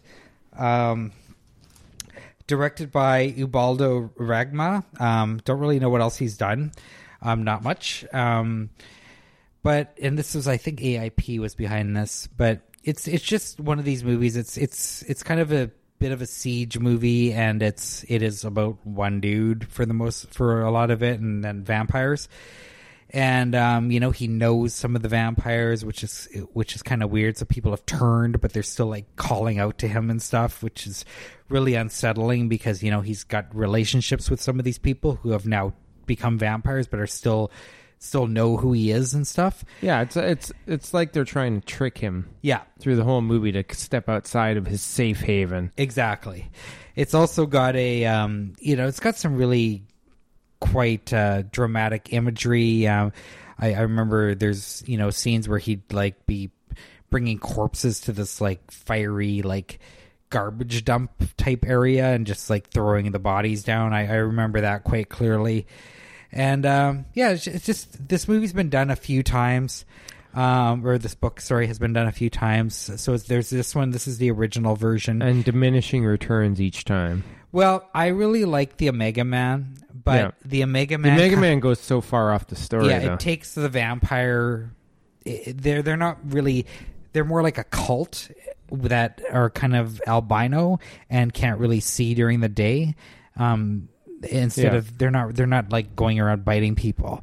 So that's why I didn't put Omega yeah, Man. and then the Will Smith one kind of made The him into like these mutants. yeah, the Will Smith one sucked. Yeah, it's not good. Yeah, so um yeah, I, I really do like Omega Man though, but um this is the the truest version to Matheson's book. It's definitely the one that sticks the closest to the story. And uh, if you've seen any real sort of horror movie where, you know, someone is like alone in a situation, like you've seen all these horror movies of people sitting in like rooms with candles and Yeah. like writing in their diaries and doing all that stuff, that all is owed to I Am Legend Yeah. by Matheson. Like it's probably the most influential horror novel of all time, probably too. Exactly. So just because I love I Am Legend so much and I knew we were doing an episode on vampires, I just had to weasel it in somehow. And Last Man on Earth is a pretty good movie. So that's that's why this is on here, but I'd say almost more so because of the book. But it's it's a pretty great Well, great Vincent Price It's is always movie. solid. Yeah. so. So there you go. Okay, my number eight is a movie that um, has a lot more love than it probably deserves. I do like it, but I don't like there. It's the Lost Boys. Okay, and there was two vampire movies that came out in 1987. Yeah. We're gonna get to the other ones later, Yes, we will. but this is the one that people seem to love a lot more than that one, and I don't understand. people really love this movie and i actually watched it again this is one of the ones i just watched particularly for this episode just just to make sure how i felt about it was accurate and yeah i, I it was okay but it's I, it's definitely not on my top Yeah, 10 this is this is on here because this is a total popcorn vampire movie. yeah Like this is directed by Joel Schumacher. Yeah. and you know it's got his typical. It's very stylized because he was like a uh, fashion. He was like a costume designer and things before he started making movies. So he's got that kind of visual sensibility to him. And it's set in Santa Santa Clara, California, and it's about these. Uh, just this- santa cruz is where the actual location was yeah, but it's called Santa Clara in the movie. Yeah. and uh, it's about this this uh, brother, two brothers and their mother moving in with the grandfather on the city, and you know, kids have been disappearing, and it turns out to be work of this gang of like vampires, and these cool dudes. Like you know, it's Kiefer Sutherland plays David, and he's like this badass with the spiky blonde hair, and Yeah. you know, they ride their motorbikes and they like hang out at night, and they're just you know, they're rebels, right? And um, it's just basically about Jason Patric, who plays the older brother, being kind of drawn into them and and you know finding out they're kind of vampires and like falling for one of the girls played by Jami Gertz and having to like deal with that and then his brother his younger brother played by uh Corey Haim yeah also was like, oh shit, my my brother's in some bad stuff here. He's getting involved with vampires, and that's where they bring in these guys called the Frog Brothers who work in a comic book store and are think they're vampire hunters. Yeah. and, you know, it, it goes for a lot of comedy, Mm-hmm. and uh, it's got a lot of like, kind of like you know, there's a lot of fun stuff in it. You know, there's like the scene with like Kiefer Sutherland's like giving Jason Patric's char- character like Chinese food, and he's like, like he's eating it, and then he'll just like, "How are those maggots?" Yeah. He's like, "What are you talking about?" And he's like, "Those maggots that you're eating, how are they?" And then he looks down, and you know he pictures these writhing maggots in the container, but then they're not there because David's used his like kind of vampire mind thing. To Oh, is mess that what with was him. happening? Because I was Yeah. like, what the fuck's happening? Yeah, because vampires have that thing, that ability to make people hallucinate a little bit. So that's what Oh. happened there.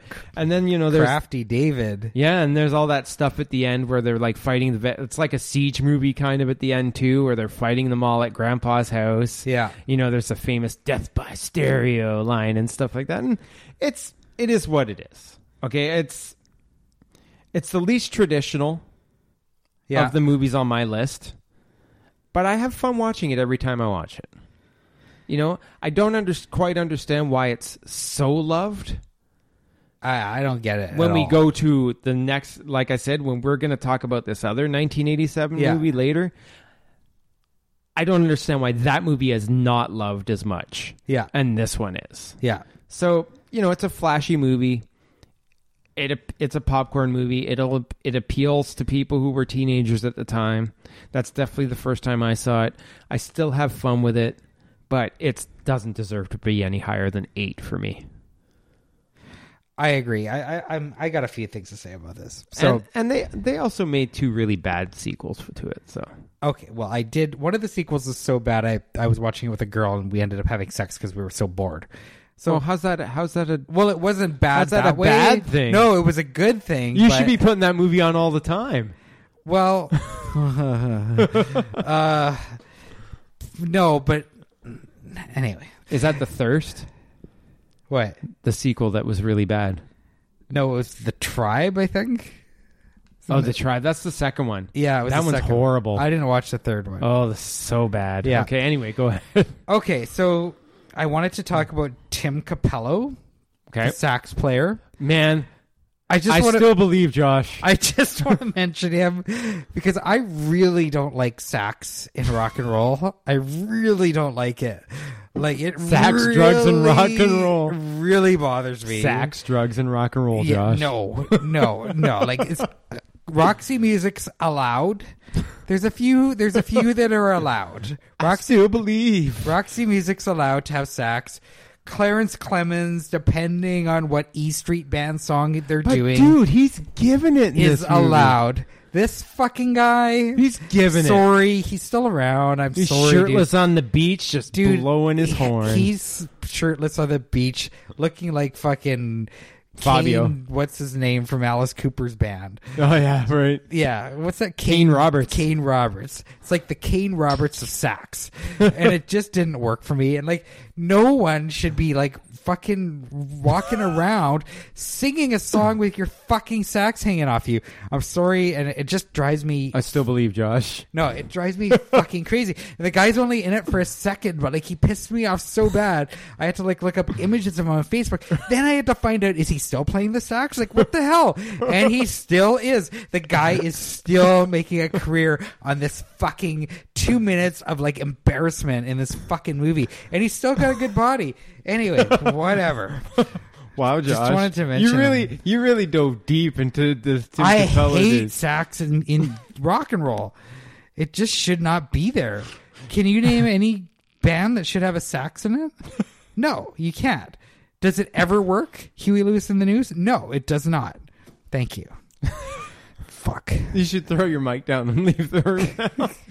mic drop and go. Okay, second, I wanted to mention Haim's wardrobe man, oh man, this guy did not know how to dress. And I don't know whose fault it was. Was it the costume designer? Like, did everyone dress like this in the 80s? I have some pictures like of me in the 80s, and they're it's pretty pathetic what I'm wearing. Like before I went into my like headbanger mode, where I was wearing my jean jacket and leather jacket and all that stuff. After I saw River's Edge, but before I saw River's Edge, I you know I was dressing kind of shitty because my thing was kind of like I wanted to be like Crockett, but or Tubbs, more like Crockett, I'd say. So I you know I did Racist. I no, Crockett was just he just had the hair and the five o'clock shadow.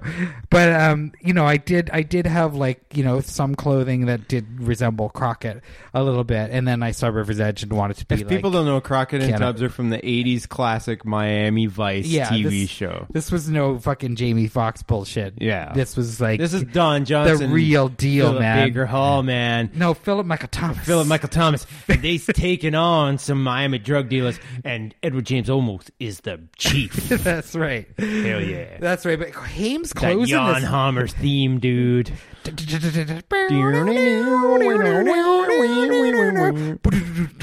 okay, anyway. Yeah, the electric drums. That's another thing that don't belong in rock and roll. Saxon drum, Saxon electronic drums. But just I'm gonna start a band called Saxon Electronic Drums just to piss you off. Fuck, thank you, thank you, thank you. You're welcome. Oh, yeah, I was gonna. Anyway, I'll just leave that joke alone. Um, You you can but Haim's wardrobe, man, like I just don't get it. Like, and I feel really bad for Corey Haim because he thought he was so cool at the time, but holy shit, he looked ridiculous in this movie. like everything he wore in this movie looked ridiculous. And I actually had this video of Corey Haim, and it was like this like fan club video that I think Robin Bucci gave it to me at one point and he just kept going yeah boy throughout the whole video and like playing his music and wearing his stupid clothes. Anyway i feel bad for corey haim because it's just like i feel like people were dressing him and just i just don't even think he understood what was happening. He's like one of those uh, like those paper dolls that girls yeah had when they were kids, where they you know put the tabs on to hold the clothes on. Yeah, and it was like it was like someone like cursed him to be like with the worst costume designers on earth, and he just always had to wear this shit, and he just looked terrible in this movie. So I just sorry Corey Haim for your fucking wardrobe in this movie. It was so bad, and like I yeah I couldn't take my eyes off of it. Um, the other thing with the gang. I'm sorry, man, but the gang was like, it was like the most straight laced fucking idiots were like, okay, what does a gang look like? And it was like the like nerdiest, stupidest, like straight laced vision of what badass kids would be. You know like. what would have been awesome if they had Alex Winter's character, who was like one of the gang members, Yeah. be like, "I'm Bill S. Preston, vampire." No, but they all looked. They all had like okay. So Kiefer's blonde, spiky hair. he didn't look that bad. It was a fucking mullet, okay? And Hey, he, mullets he were looked big in the 80s, dude. He looked. You probably so had a fucking mullet in ridiculous. the 80s. His jacket was cool. I did have a mullet in the eighties. Exactly. But that was before I learned. Before girls, before girls said, "Josh, you can't have that. You need to have But your you're hair." like, but you're like, baby, baby. It's it's business in the front, party in the back. What's the problem? No, here?" with my hair, it just doesn't work because my hair is really curly. So it was like fucking poofed her. And I remember when, when I had dude, a I mullet. never had a mullet. When I had a mullet, people were like, I remember this one guy, Blaze, and he Is said, that his real name? Yeah, I think Blaze said this to me. He's like, That's his given birth name. He's like, man, we should call you Mophead. I could just shove a fucking pole up your ass and mop the floor, you know. And that's what happened to me with my and you're like, I'm cutting my hair. But then I was saved because these girls were like, "Don't you know, you gotta have it all the slam knife," and that's what I've done ever since. Anyway, Kiefer had a mullet. I'm sorry, and it looked stupid. So that's my thing with that. Then the other guys in the group, like Alex Winter, was actually okay, kind of cool. And then the other guys, there was two other guys, and they both had like this long flowing coiffed hair and and they just were so like oh i'm so gorgeous like there was this one brunette guy and he looked like he looked like fucking a brunette fabio right and then this other guy the other guy was sort of okay but the coolest one of them all was the fucking little kid laddie, laddie. Like he had this cool jacket. Like I thought Laddie. I looked thought his fucking jacket cool. looked like he wanted to be part of like a school marching band. Yeah, well, Laddie looked Laddie. No, Laddie looked like a fucking Confederate soldier, man. Like Laddie was the shit.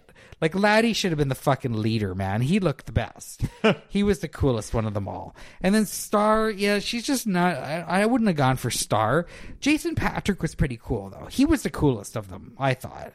But I don't know. Just something about them. It was just. It was like this manufactured, like what what like a game Like it's like you know, if if fucking Stegman and the boys from Class of '84 were the gang, then I would have been like, okay, these guys are badass. But these guys, I was just like, these guys aren't badass at all. They're lame. They're lame ass. Especially when they, yeah, lame ass. You heard me. And especially at the beginning of the movie when People Are Strange is playing, and it's like an Echo and the Bunnymen cover of People Are Strange. What a weird choice, by the way. It's a pretty Um, good cover. it's a pretty good cover, but odd choice. Anyway, as that movie's playing over the opening credit, or no, is that the opening credits? It's it's like sort of the establishing like what Santa Clara's like, and it's like showing all these like homeless punks. They should have been the gang. Like the homeless punks should have been the gang, not the fucking Suburbia meets vampire. not the fucking like sixteen magazine punks. It should have been the the punks from the beginning. Like it's yeah, the suburbia guys. I don't know. Like I think you're approaching this. no, it Would- just didn't work. And like all the music was pretty lame. I thought that I remember this guy was like, "Oh yeah, that Cry Little Sister song, man, it's like the best song. It's so moody." Right? And I'm like, you know, listening to it now, I'm just like, it's so lame. It's not a good song. Do you like that song? It's okay. It's it's not a good song. Like I used to think it was a cool song. I like it more than the fucking Lou Gramm song on here. Yeah, like it's a bad Sail soundtrack. into the night, lost in the shadows. Lost boys. So I might have just been. uh, This might have been another You're case. fucking bitter about Lost Boys, dude. I just don't enjoy this movie ever when I see it. I still like it. Whatever. I, I know I know I know you do. I just I don't like it as much as some of these rabid people, but I still enjoy watching it. It is I- what it is. I was I was 12 when it came out. no, so and I get that. I think this might be. A, I think it would it's another really, nostalgia thing. really cool at twelve. Yeah. but it wasn't cool at sixteen when I or however old I was. I was just starting to get into my rocker phase, and and uh, yeah, I was I was past Crockett. Josh was like, I got a fucking mullet. I'm cooler than this movie. I was past Crockett. I'm so badass. Look at how I'm feathered. Oh, fuck yeah. I don't know. I wasn't feathered. It was just poofed her. You're like, holy shit, man. I can take on David. Look at my mullet. David, dude, I can cut bread with his fucking hair. bread. I don't know. How do you cut bread with a Sliced hair? bread, bitch. No, but it was poofed her. It wasn't. I didn't Oh. use product. Maybe. No, uh, no Vidal Sassoon for you. No. Do I have anything else to say? Okay, about what's this? number eight? Come on. I'm just you're, seeing if I you're have dragging anything this else. Lost Boys hate on too long. Oh, did you notice Kelly Jo Minter in this movie? yeah. Yeah, she had like two lines, or I don't think she even had a line. She was just sort of hanging Yeah, out. and then a couple of years later, Freddie killed her. It's all good. Apparently, all her scenes were cut, but I remember her. Well, But I do, I do you miss know, her Joel voice. Schumacher's a racist. what? I'm just kidding. Can you Okay, do your what's Lou your ne- Gramm expre- impression? You're what? Did Foreigner have a sax player? I bet you they did. You want me to do my Lou Gramm? yeah, Sail into the night, lost in the shadows. yeah, that's good. Okay, go ahead. Eight. Come on. oh shit, it's my turn. You got off, you got a little bit off track there, buddy. Um. Okay. it's Just again, movies that made an impression. Um. Dracula. Dracula, Prince of Darkness, from 1966. Ooh, holy shit. so Hammer film. Yep.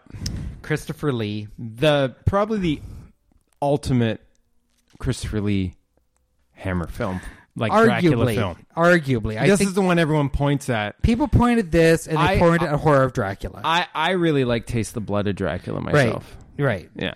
But yeah, like the two the two main ones, yeah, people are either pointing at this one or they're pointing at Horror of Dracula. Yeah.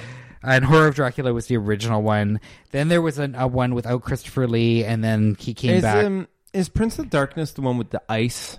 yes. Okay, okay. This one is a good one. Yeah, this is a good one. Christopher Lee doesn't speak in this movie, which is kind of unique about it. But I also thought it kind of added to it. Now it's it's um it's in question why he didn't speak. Christopher Lee says he didn't speak because he hated the fucking script. But um, the director said that um, it was written that way. So I don't know who to believe on that. I'd go with Christopher Lee. I'd probably go with Christopher Lee, but I didn't think it was a shitty movie. So that's that's what kind of makes me wonder. Anyway, um, but there's there's some really effective scenes in this. I think the fact that he doesn't speak really adds to it. Actually, um, there's I remember th- one of the when Dracula first appears, like it just shows the coffin, and then like this hand comes out like a spider, and it's really freaky. It's also got, as Chris mentioned, there's it's got a finale that takes place on like broken pieces of ice. I'm not gonna, yeah, I'm, I'm not gonna say a lot about this one. Um, it's got Barbara Shelley in it, Andrew Keir, both were in Quatermass and The Pit and some other Hammer movies. Um, this one was made in 1966, um, so again in like kind of Hammer's heyday, and um, yeah, it's it's it's a good one. It's a good. It one. is a good one. I, I, I don't know. I think I like Taste the Blood of Dracula the best. I don't know why. Hmm. But uh, it's definitely the one that I always see people pointing out as the uh, as the ultimate Hammer Dracula movie is Prince of Darkness. Yeah, it's definitely the the Christopher Lee Dracula movie I'd recommend would be this one. Yeah, and it's the one that you always see the imagery of uh, Christopher Lee as Dracula from Yeah, when they use a picture from one of those movies. It's always from that one. yeah. Um, okay, my number seven's another popcorn movie, but uh, hopefully it's not a popcorn movie that you're going to get all pissed off about. it's from Dusk Till Dawn. Oh, that was uh, this is on my honorable mention. That was almost number ten. Okay, so you know any movie that has Cheech going pussy, pussy, pussy is is good by me. Yeah, So the basic of this is it's a Quentin Tarantino script directed by Robert Rodriguez. The first half of the movie is a crime movie because it's about these guys, these badass brothers called the Gecko Brothers.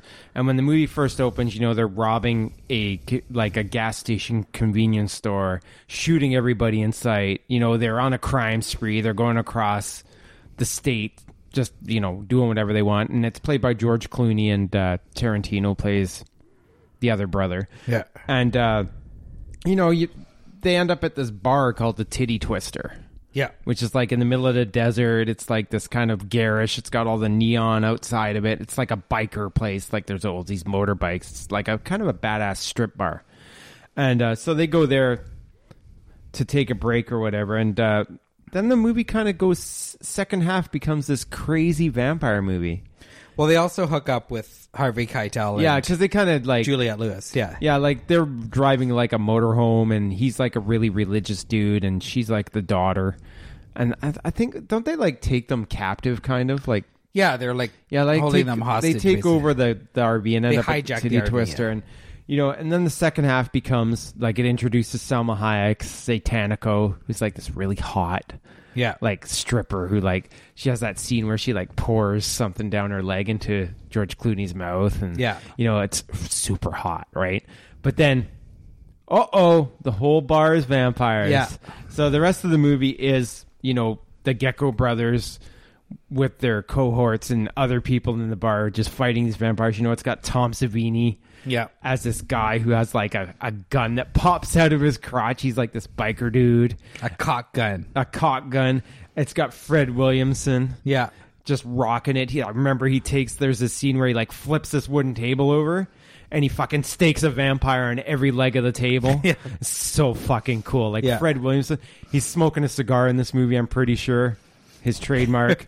and uh, you know, I just think of this is a really good, fun movie. Like, so- Yeah. you know, it's like Salma Hayek smoking, Savini's cool. I don't think George Clooney is being as awesome as he is here. I'd say Out of Sight is pretty close for just pure badass. agreed. Yeah, And um, you know, and like it's just like this is the kind of movie that I feel like you know Rob Zombie is trying to emulate in his movies.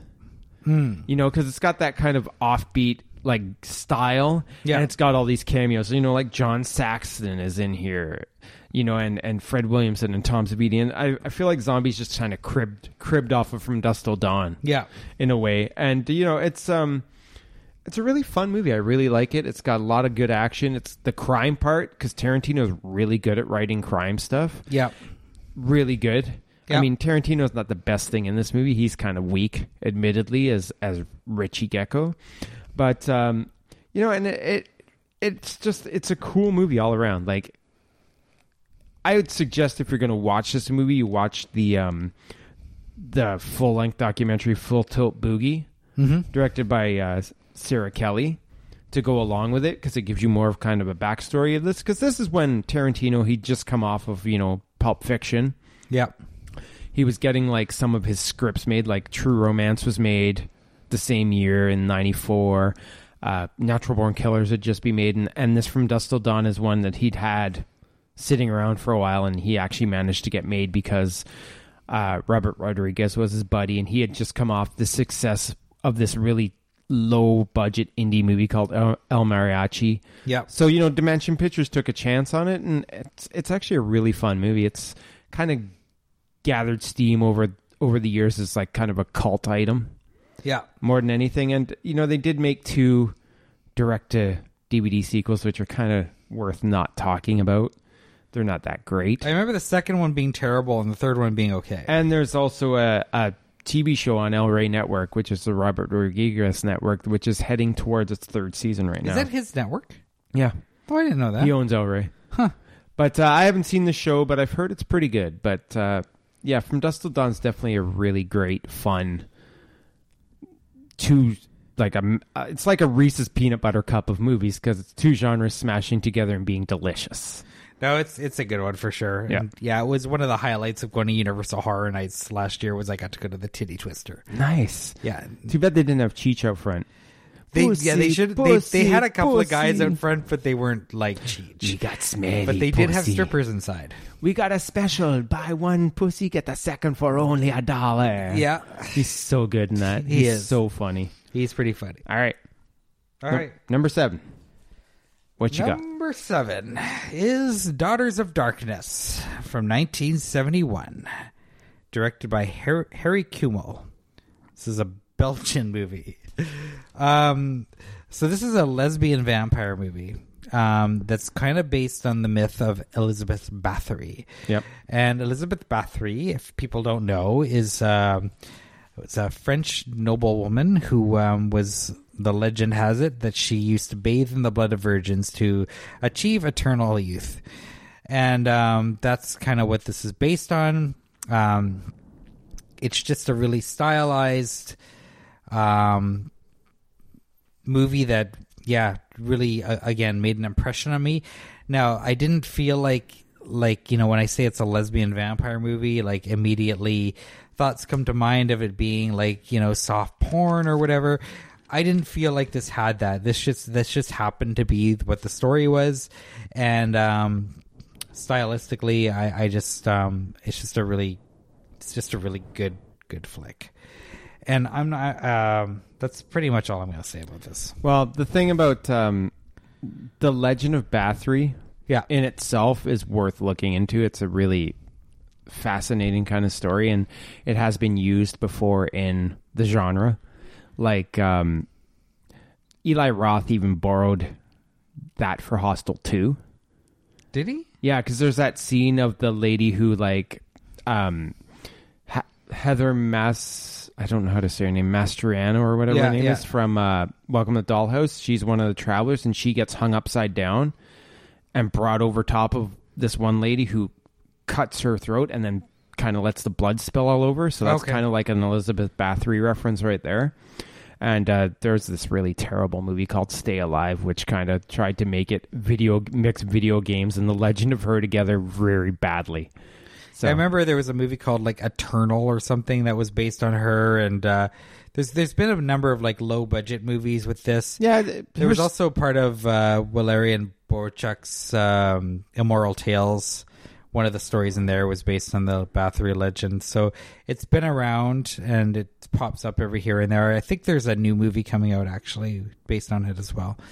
But um, this is probably the best the best version of that story and uh, yeah, it's just it's just a well done movie. Um, that's it's kind of worth going into cold and just sort of experiencing it. So that's um, I've personally never seen it, so I might have to check it out. yeah, it's worth it's worth worth checking out. It's been out on DVD, and I don't think it's out on I don't know if it's out on Blue yet, but uh, I know it's it came out on DVD from Anchor Bay, and then it came out again from Blue Underground. So. Well, Blue Underground's putting all their stuff out on on uh, Blu-ray yeah, I now. so. I feel like this might be out on Blue, but anyways, it's it's one to check out for Okay. sure. My number six is a movie that you talked about last week, Uh oh. and that I went and watched. It's uh, Oh. a girl walks home alone at night Yeah. See, from uh, told you it was good. creative take on traditional vampires, courtesy of Anna Lily Amirpour. And uh, I'm not going to say a lot about this because Josh kind of covered all the bases last week when we talked about it. This is a recent movie. It's from 2014. Yeah, 2014. Um, I really dug it. Like, Yeah, I, I, I, a it's fucking awesome. That's I why. feel like some people. fucking cool. Isn't that what I was I was saying? I think week? so. I don't think a lot of people are gonna like. I think it's gonna be a hard sell for some people because it's very arty. It's a s- slow moving movie. Yeah. It's, you know, it's not lots of action occurs in it, and it's very character driven in a way. Um, it's kind of like an ode to James Dean Yep. mixed with like westerns and and social decay Yep. because the setting is just like you know you think of like what's going on in the world with like in the America with like Detroit City how it's just over Yeah. the years it's just been like wearing down and down and down and you just when you feel like a city like that which was once a vibrant industrial city couldn't get any lower it gets stomped on even more and that's kind of what the setting of this movie kind of reminded It's me like of urban decay in a western town yeah or something. the cities they don't actually they call the city bad city in Yeah. the movie like there's not really a real name for it but it's not like a skyscraper city. It's no, it's like, just like a oil kind of, Yeah. you know, smokestacks kind of place. And uh, I thought Sheila Vand as Yeah. the main girl was friggin' amazing. yeah. Um, I really liked the moment when she had to like. There was a, li- a little guy who was like going through the town, kind of hanging around everybody and trying to like you know get money from them and be kind of a nuisance. Where she has this exchange with him where she's asking him if he's been a good boy, Yeah. and he's like yes and she's like don't lie to me and all that and i thought that was really really good scene i thought it was very effective um, there's also the scene where she's kind of mirroring the town drunk which i really loved Yeah. It's great. and you know it's just it's it's it's the kind of movie like i've talked about this with the witch you know when you think there's nothing creative coming from from the genre yeah. a movie like this comes along and you're like okay why are people complaining that horror movies aren't creative Yeah. like, you know, maybe if you look outside of what's coming out from Hollywood studios Yeah. and go to these movies that are independently made and and made with little money because they have to do it that way now because they have no chance of, you know, making a movie otherwise, you're going to see a lot of cool ideas and and this Amirpour chick, she just kicks its ass out the park in this movie Oh, yeah. like Yeah. and and like Josh said I'm really super excited for her next movie. Yeah. Me So, too. I'm not going to say much more because we've Josh already kind of hit all the bases. I, I agree with him for the most part on what he said last time. So go Awesome. listen, go listen to that one. Go listen to that episode if you want to know. Yeah. So what's your number six? Number six is Let the Right One In. This is my number three. Oh, okay, nice. From 2008, directed by Tomas Alfredson. Um, see, vampire movies, yeah, like people always talk about it being kind of a dead genre, but I mean, it's movies like this and movies like I find it's one of those. It's one of these genres that can really, it really seems to lend itself to unique takes on on the mythology, and this is another unique. Well, take. what you're seeing is even from both our lists, you're seeing like you know, it's these unique takes we're appreciating. You know, like Martin and and yeah, girl walks home alone at night and you know let the right one in. yeah, like a lot of the stuff I have on mine aren't really treading the traditional path. And and you know I'm not a big huge proponent of vampire movies particularly. Like I know you enjoy them more than I do. Mm-hmm. like you know I'm more of a slasher movie kind of creature feature mon- like animals run amok kind of guy. Like I don't go out of my way to watch vampire movies to be honest because I'm not really into them that much right. but then I have movies like these come along, and I'm like, okay, maybe I am kind of interested in this subgenre a little bit, Yeah. right? So yeah, um, this is a Swedish tale. yep. It's uh, it's basically a, a juvenile love story Yeah, more than anything because you know it's about a bullied 12 year old guy called Oscar, and he kind of meets this neighbor girl called uh, Una or Eli, sorry, Yeah. and uh, you know she's a vampire. Yep. That's all there is to it. And she kind of helps him with his problems, and he helps her with her with her problems, and they just bond this really unbreakable friendship through the whole movie. And you know, it's it's it, I think the crux of this movie is like there's some violence in this movie, like some like there's some vampire stuff in this movie. I think, but the thing that makes this movie resonate for me was the relationship Absolutely. between the two main characters. and That's it what was it's just- all about. Yeah. It was just so well done. Like I don't like kid actors for the most part, but uh says the guy who wanted to do a kid episode. no, but I just I like killer kid movies, but for like kid actors trying to do dramatic turns, yeah. I'm not really down with them for the most part. Says most the part. guy who picked as Shut up. but uh, I really just think that this. I just think the kids, the two actors in this, uh, Kier Hedebrant and Una Leandersson, yeah. are just amazing. I thought that setting this movie in the early 1980s gave it this mood that would probably be missing if they did it in modern times. And you know, it's just a really solid, very affecting vampire movie. Yeah, it's got great characters. It's got memorable scenes. It looks good. Yeah, it's all around just yeah.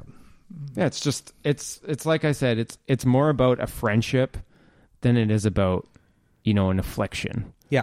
So, and that's what made it work for me because, you know, it's kind of like a girl walks home alone like that I just talked about. That was more about a relationship between her and the main character than her really being a vampire. That was just part of the story that kind of molded where this relationship went. Yeah. And that's what what the what let the right one in does too and does it really well. Well, it's just also just you know two people like two children or teenagers that are in really shitty situations trying Yeah. to bond. I mean, like Oscar's bullied, yeah, and the girl is like there's implied incest going on, and uh, yeah, it just really um, just really shows them being able to kind of escape from their realities with their their friendship and sort of blossoming love, I guess you could say. But Have Yeah. you seen the uh 2014 American version? no, have you? No.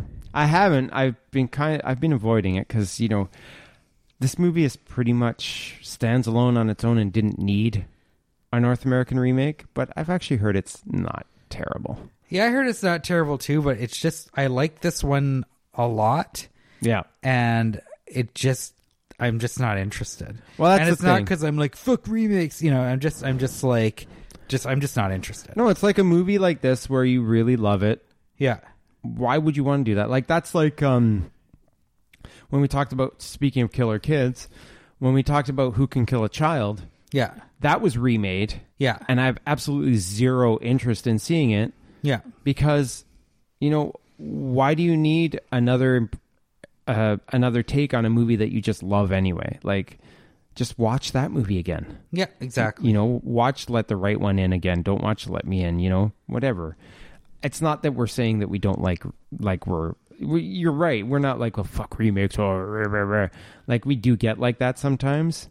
But I think the point is if you have a movie that's at this level, you don't even need to bother with yeah, it's like redo. it's it, that's kind of how I feel. You've It's seen the story. like, the story's pretty much been told the way it should be told. It doesn't need to be told again. yeah. So So I yeah maybe maybe if I see it on Netflix and I'm bored maybe I'll ch- but I just I'm just not I'm not that curious because yeah like we've talked about this at length on the remakes but I mean this Let the Right One In is not a shitty movie like no, it, it's kind of a it's my masterpiece. number three. So yeah, so we don't not. really need to see a different take on it. So, like, it's not like other movies, like you know, that I'd I'd kind of be interested to see what an interesting director would do with it. This is interesting enough for me. So, Right. Matt Reeves is a good director. I'm not. I don't want to knock the guy because I I I loved Cloverfield and I, I think he knows what he's doing. But um, yeah, I just this is what I've what I know and and this is what I like and but I'll, I'll probably see the remake at some point, but just not not right now. Okay, um, my number five movie yeah. is a little movie from 2000 called Shadow of the Vampire, Okay. directed by E. Elias Merhige. Yeah. um, starring John Malkovich and Willem Dafoe.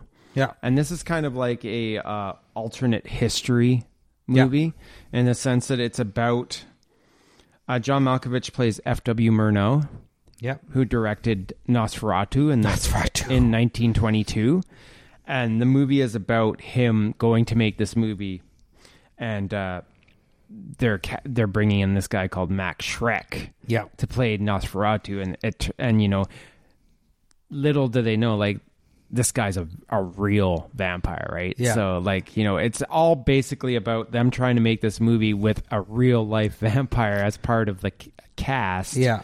and you know, and obviously things go wrong because you know it wouldn't be a vampire movie if they didn't.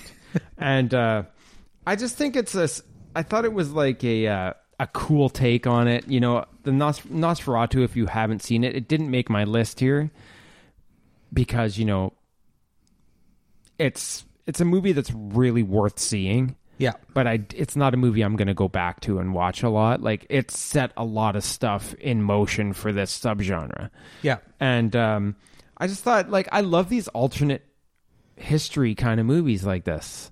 You know, like it's like kind of like those Marvel what if comics they had in the 80s, right? Like, oh, what if the Punisher's family wasn't killed? What if Spider-Man didn't get bitten by that snake? Like this is like a movie thing like cuz I'm already into behind the scenes of movies. Yeah. And then you're like, well, what if they did make this vampire movie and the guy really was a vampire? Wouldn't that be like the coolest thing, but also the scariest thing ever? Yeah. I just thought it was approached in a very mature way. Yeah. And when you've got Malkovich and, and Dafoe, you can't really go wrong because they give like really solid, solid performances. They do. Yeah. And um, I'm really curious about uh, the director because he made a, this surreal horror movie called, like, kind of horror movie called Begotten Yeah. 10 years prior to this. And I'm not really into that surreal movement, but Begotten. I've heard of That's thi- be yawning. I've heard about it, but he also made this really underrated serial killer movie called Suspect Zero Right. four years after this, which is about like um, a serial killer who hunts down and kills other serial killers. Okay. And it's a really good movie. Yeah, I've heard, yeah, that's yeah, I heard about that. One I too. just feel like um, this movie made my list because it's. I just like the alternate history angle of it, and I think it's a very interesting and unique take. well, and it was also kind of an urban legend that Schreck was actually a vampire. Yeah. So it's interesting to take an urban legend, like people actually thought that, Yeah, and maybe he was. maybe. Who knows? Maybe Shadow of the Vampire will give you some, you know, push to do some research about this. It's true. Maybe. You never know. I like Shadow of the Vampire. I mean, I, I saw it at the film festival the year it came out. Um, I remember it being quite visually striking, Mm-hmm. but um, yeah, I I just don't think about it very much. Fair enough. Yeah, And we said your number five was uh, my number five was Martin. is Martin. Yeah. Okay. So let's move on to number four. All right. My number four is 1985's Fright Night. Oh, I thought this would be on your list. You knew this would make it, right? Yeah, This is like one of my early vampire memories. yeah, Because, like, you know, when I was first getting into horror movies was around 1984. You know, like first Nightmare on Elm Street movie. And uh, I saw Fright Night actually playing on television late at night right. when I was like probably about 11, 12. And um, it's just, it's such a cool movie because it's like, it's got co- comedy in it, but it's also got some scary stuff in it when you're a kid. You know, it's got like, um, you know, it's basically about this guy called Charlie Brewster, Yeah, played by uh, what the hell's the guy's name? What's the actor's name? Why am I William Ragsdale? And William uh, Ragsdale is the actor's yeah, name. yeah, and he moves into this house and he spot. It's kind of like a rear window situation where he sees his neighbor like dragging a body into the house. Right. And he's like, "What the hell's going on?" And then later on, he sees him like. He's he's like sees him with this girl at the window and she's like got her top off so he's like oh yeah this is good I'm a teenager I'm into this I like boobs you know kind of but then he sees him sees his neighbor played by Chris Sarandon bite the girl on the neck and he's like holy shit I live next door to a vampire right Yeah. so nobody believes him. It's the boy who cries wolf. He goes to the one place that you know you would you'd be like, hey, there's a vampire living next door to me. Nobody believes me. Where am I going to go? I'm going to go to the host of the local horror television show. And this is uh, Roddy McDowall playing Peter Vincent. He's friggin' amazing in Yeah. this movie. Like he's kind of bumbling. He's like bumbling in the sense that R- Kurt Russell was bumbling as as Jack Burton in Big Trouble in Little China. Like he's not really that great of a hero Yeah. but he's just so awesome to watch. Like Roddy McDowall just nails this character. He like gives him so much life, and Chris Sarandon's really menacing in this Yeah, movie. he I is. thought like he's just like really steely eyed and like I've heard Colin Farrell's pretty good in the 2011 redo of this. But Yeah. again, another case of why do I want to bother with it yeah. when I've got this really great movie already. Um, lots of memorable stuff in this one. Uh, Stephen Geoffreys playing his uh, Charlie's friend Ed. He has Yeah. he has that iconic like, you know, you're so cool, Brewster, making fun of him, and like, there's that scene where I always remember where he comes home, like, uh, uh, the William Ragsdale character comes home and he like goes up to his mom's room, and it's like the vamp that Ed turned into a vampire in the bed. He's like, "Oh, your mom left you a note. Dinner's in the oven."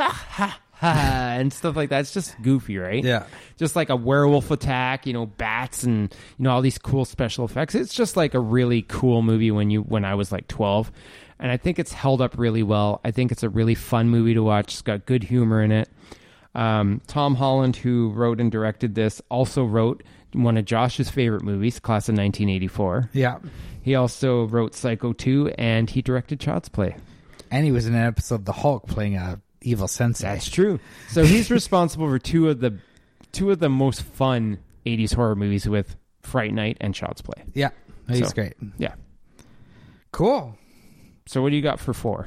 Number four, Vampyres. Like Carpenter? No. Oh, okay. no. Oh, No. the Vampyres with a Y? Vampyres. With a Y. With a Y from Okay. 1974, directed by Jose Ramon Larraz. you and your lesbian vampires.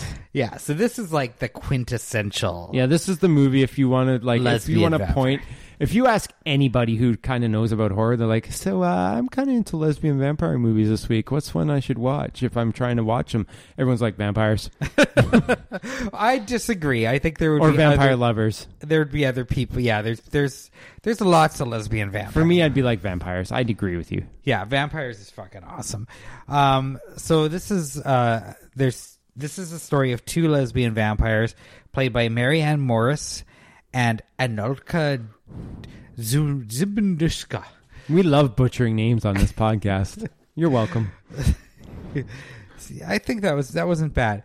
Anyway, she's billed Not as, enough she's billed as just Anulka, which is great. And she was a Playboy Playmate in May 1973.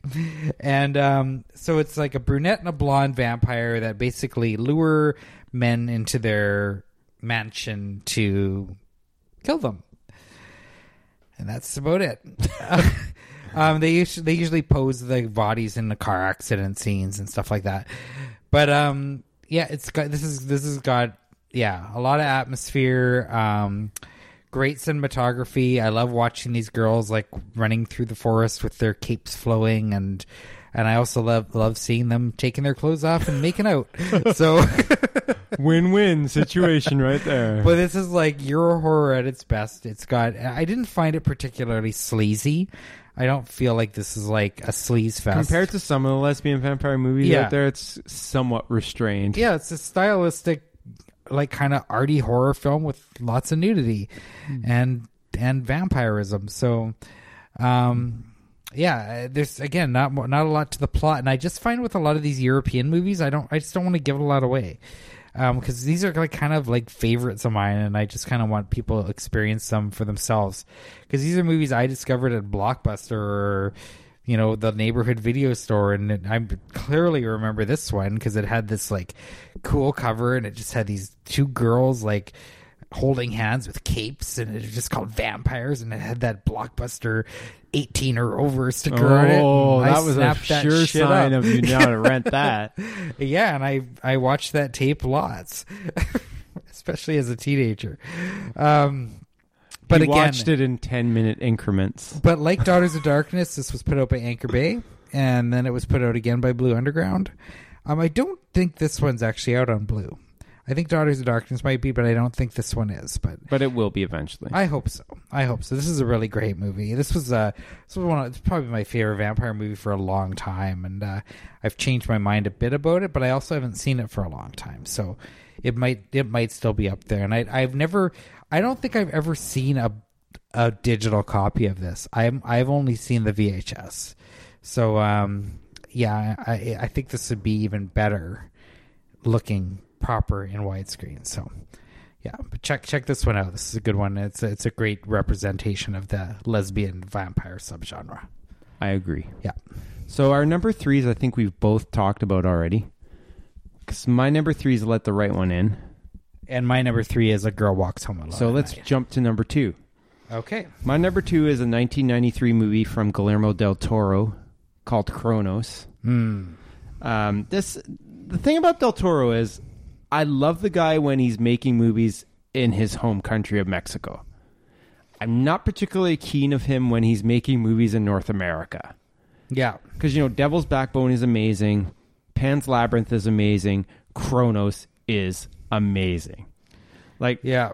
Cronos tells the story. It's kind of like a fairy tale mixed with like ancient mythology Yeah. where it uses this ancient device that's kind of looks like a it's like a brooch kind of Yeah. but it also looks kind of like a spider because there's this insect embedded in it and this en- this old elderly antiques dealer he finds it and then it ends up like kind of like the insect in the brooch bites him and Yeah. turns him into a vampire so the movie's kind of about him it's played by Federico Luppi who's freaking amazing in this movie and it's about him like dealing with this new vampirism but at the same time there's like this guy ron perlman he's like the the son of this like really like guy who wants this brooch thing really badly and he's always harassing the old man but the old man's got to deal with like this bloodlust that he has. Like there's this really cool scene in it where he like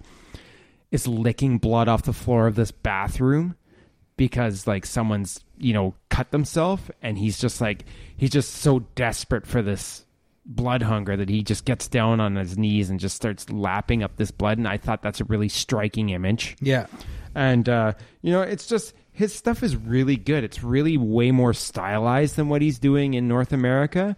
His stories are always kind of uh, blended with folklore and like fairy tale-ish. They always have that dreamy sensibility about them when he's making these movies in Mexico. And I think Cronos is a movie that hasn't really got the kind of love it deserves. Right. Like I, I think of, uh, it's his least known movie to be honest, Yeah. and I think it really deserves to be watched by anyone who has any interest in seeing something different and non-traditional in the vampire subgenre. And I love it, and that's why it's number two. Yeah, Del Toro. I I I remember. I remember seeing this movie, and I remember being pretty impressed by it. Um, I'm I'm just not a fan. Like I, I, he's he's one of these directors that I kind of like Rob Zombie. Like I really want to like him because he just seems like one of us, right? Like he's he's really into horror in reality. Like he really loves the genre, but I just find he just never seems to gr- get it like I want him to. Like even I watched Pan's Labyrinth again recently, and I was you know I used to think that movie was great, and I you know, after first viewing, second viewing, I'm just like yeah, it was it was pretty good, but it just didn't knock my socks off. I didn't like Devil's Backbone. And this one, I think this one, if I revisited it, would probably be my favorite Del Toro movie. Um, which is too bad because I just want I want the guy to get better, but Pacific Rim kind of killed. I just feel like everything he's making in his home country, I've really loved, yeah, and everything he's made for like English language, I haven't liked. Like a lot of people seem to like Blade Two. I don't like it. Ugh. You know, Yeah. I have no. In- I didn't really like Hellboy that much. You know, I don't care about Pacific Rim. Crimson Peak, I'll watch, but I haven't heard many good things about it. Like you yourself, don't really care for it. No, So- like everything's just kind of. I find everything he does is just kind of okay, and it's like I want him to be fucking amazing. Well, I know because he just seems like the kind of guy that should be. and but he it it just never is for me. Well, even that show that they had, The Strain, which is based on the Yeah. uh, the novels he co-wrote, I just couldn't get into it. It just I was just like, oh, whatever. I've seen this before, and that's like kind of a vampire thing too. And I'm just like, whatever. I've Yeah. seen it. Move on. Yeah. So if you're gonna watch anything by him, Cronos for sure. I really like Devil's Backbone and Pan's Labyrinth too. I think I should watch Devil's Backbone again. Um, I might have been in the wrong mood or something. Yeah, but Pan's Labyrinth, it's not bad. I'm not saying it's a bad movie at all, but Yeah, but Cronos is a, Yeah. is a very underrated, very unique vampire movie, and that's why it's my number two. no, it's a good pick. What's Good your pick. number two? My number two is Dracula from 1931, directed by Tod Browning, who also gave us Freaks, One of us. One of us. which is a great fucking movie. Um, so this one, I mean, this is all. This is like the fucking Dracula movie. Like, um, Dracula's been done a ton of times. We've got Frank Langella doing Dracula. We've got Christopher Lee doing Dracula, as I talked about. We've got Gary Oldman doing Dracula. Like, it's just been done to death. But when I hear the word Dracula, Bela Lugosi is who is in my head, and um, that's because of this movie. And I just thought, um, I just thought Tod Tod Browning's direction of this movie was super gothic, and um, you know, it's set in a castle. Um, it follows the traditional tale of Bram Stoker's original tale. what? Novel. um, you know, with Lucy and um, and uh, Jonathan Harker and and all that. Um, it's got Renfield, played by Dwight Frye, who was also in Frankenstein and Bride of Frankenstein and The Maltese Falcon. Um, co-stars David Manners, who was in The Mummy. So, you know, a lot of these Universal actors were in multiple because this was back when the studio system was going on, so they were in multiple Universal horror movies. Um, there's just scenes of this movie that are just have just stuck with me. Um, you know, from when Bela is first introduced. Um, I thought the brides of Dracula that are like you know the the vampire chicks that are hanging out in the castle were super fucking hot. Um, so I love them. Good judge. Oh, they're super hot. This they are awesome. super hot, dude. Like, I'm sorry, but if you're into undead chicks, these chicks are like primo. So, anyway, it Um, it just goes just just from it's just from the pure like look and feel of Dracula. Like that's just kind of why I'm picking this, just because it just it's just kind of the image that pops in my head. Even when I just hear the word vampire movies, that's kind of what I think about. Um, I do find like I know when Universal first put out the DVD of Dracula, they included a Spanish version of Dracula because they shot a Spanish version of this of the tale on the same sets, like in the off hours. I actually think that one is a little better paced, but still, it's the Bela version that's the one I go back to. well, it's the most iconic image of Dracula for sure. Yeah, And uh like because I wasn't looking at Dracula movies, I didn't put it on my list obviously.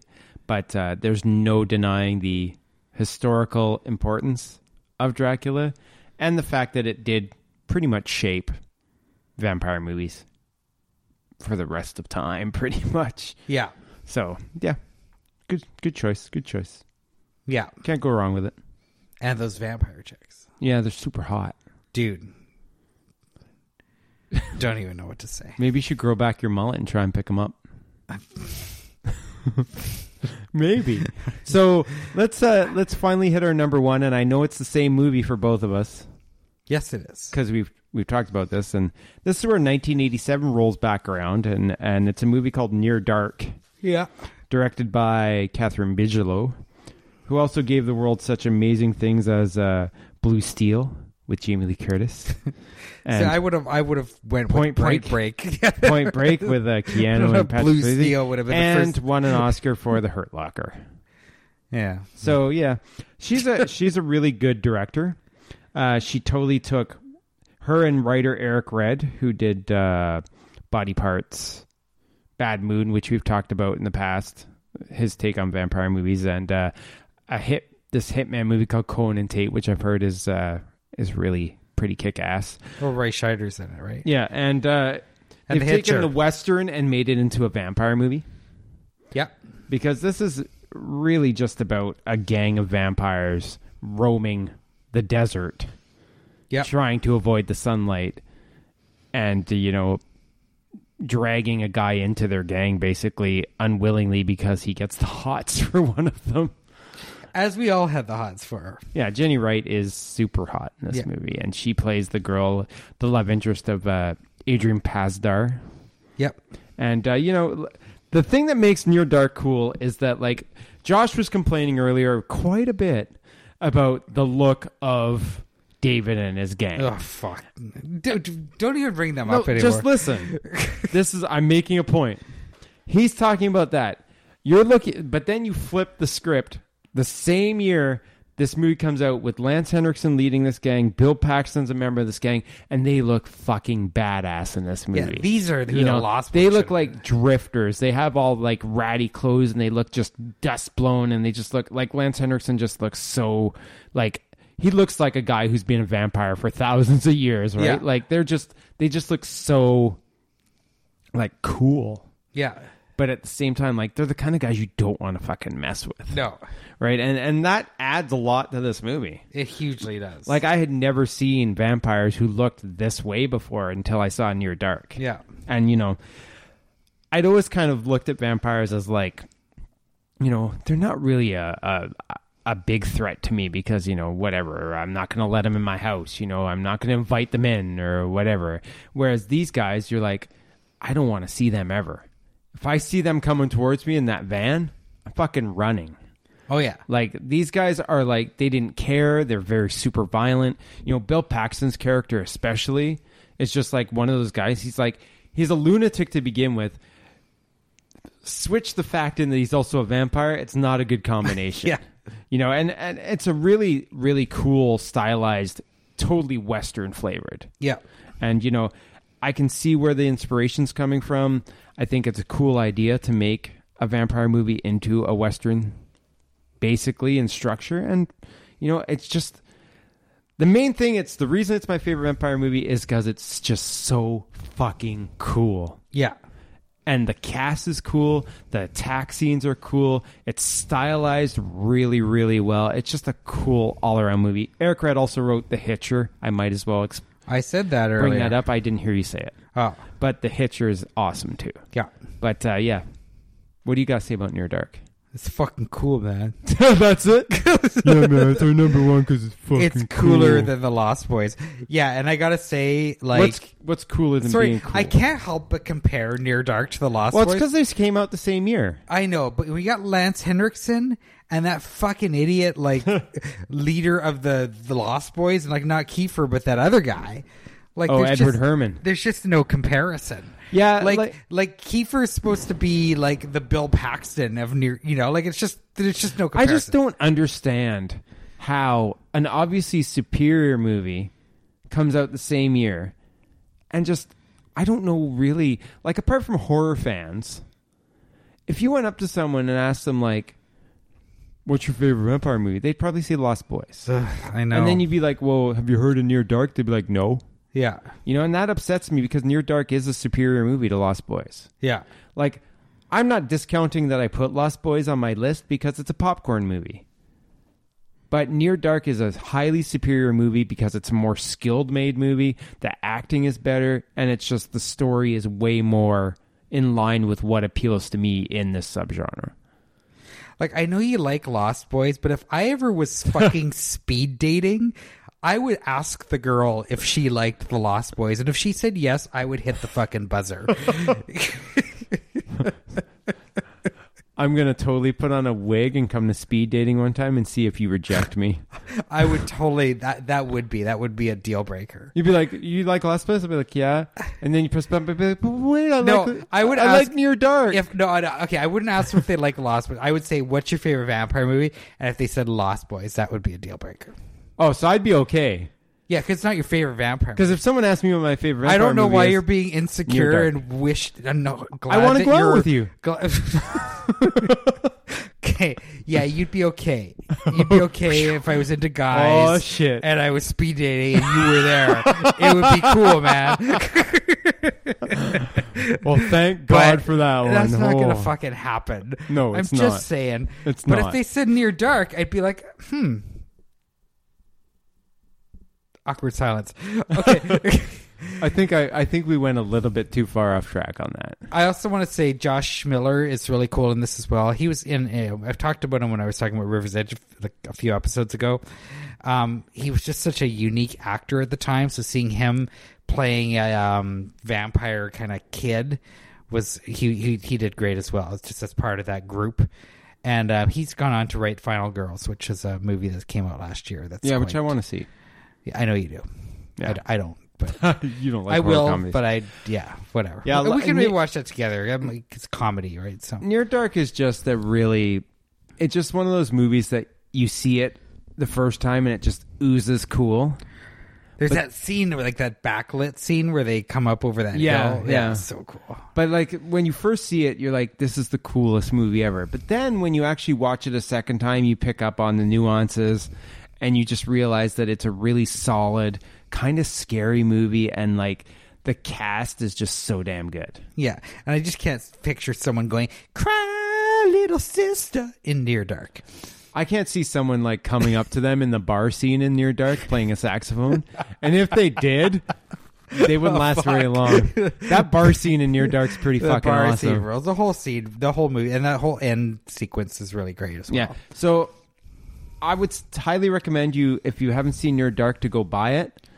It is Yeah. out on Blu-ray. Don't let the fact that they made it look like a fucking Twilight movie on the cover sway you. Oh yeah, It's a great. they lost that cool original yeah, cover. they made Yeah. it look like a Twilight movie, yeah, but it's a great fucking movie and highly recommended. totally Totally. Okay. totes. So that's our that's you just said totes. God damn, we, I'm gonna I'm gonna relegate you now to a podcast about Miley Cyrus or Taylor Swift or something. All right. So anyway, do you want to just uh, throw out a few honorable mentions and then wrap this bitch up? I do. Okay, I do. what do you got? It's a little hard here. I mean, obviously, as usual, I've got quite a big list here, but I mean, it's just there's a number of movies on here that I just um had a hard time like deciding like what to do with. So first, I wanted to just mention the the films of Jean Rollin, um, just from again from a Euro horror standpoint. Like Grapes of Death and stuff, No, um, like the one in particular I wanted to talk about was Requiem for a Vampire right?